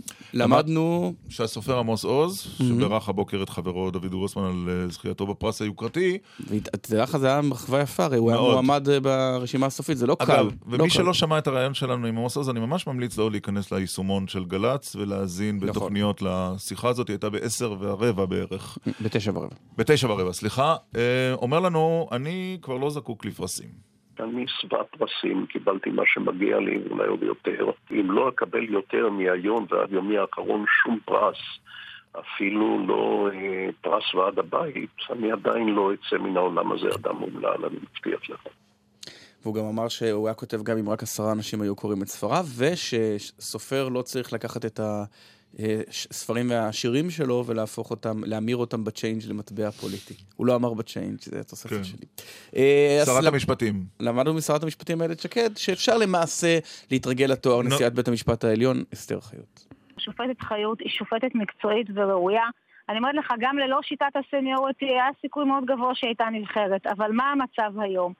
המצב היום הוא שבעצם הוועדה כבולה, למרות שבחוק היא צריכה לבחור מי ימונה, הוועדה כבולה, כי שופטי העליון באמת מציגים מועמד אחד. אני חושבת שהמציאות הזאת והשיטה הזאת לפחות ראויה לדיון, כי אם לא נעשה את הדיון עכשיו, הרי לא נעשה אותו. זה לא יעניין עוד שנתיים או עוד שלוש. וחברת הכנסת אה, עאידה תומא סלימאן מהרשימה המשותפת, אה, למדנו ממנה שהיא אה, חושבת, עמית, שאולי אתה תומך בדאעש. אמת? לא סירבתם לגנות, סירבתם להוציא הודעת גינוי לחיזבאללה. אתה, לחזור, אתה רוצה לחזור על הדעה שלך. מהמם. נכון, אנחנו נגד, גם כן, אני רוצה לשמוע אותך תוקף באותה מידה מהמם. את כוחות דאעש שמחוררים אני? טרור בתוך... ברור שאני נגד. דאעש, מה השאלה בכלל? מה, אני בעד דאעש? טוב, אני בעד, אני תומך דאעש? עלית עליי. אני בג'בהת א-נוסרה. חבל שאתה לא עושה גילוי נאות. כן. לקבל מהם שכר פה ומשדר בתחנה הצבאית. טוב, זה היה רעיון מאוד כועס של חברת הכנסת עאידה תומא סלימאן. ולמדנו מנורית גלרון שהיא לא הופיעה ולא תופיע באריאל. לא תמצאי את עצמך מופיעה באריאל בהופעה לתושבי האזור, או שאין לך עד דעה היום לא להופיע שם? מצאתי את עצמי, ואני מתארת לעצמי שגם מחר לא אמצא את עצמי, אבל... כי לא הוזמנת כי או לא כי לא הוזמנת, רצית? לא נדבר על. החגיגה במוצאי שבת במוזיאון, חגיגת 30 השנה. כן. למה לי פוליטיקה עכשיו? שיר. נכנס. כן.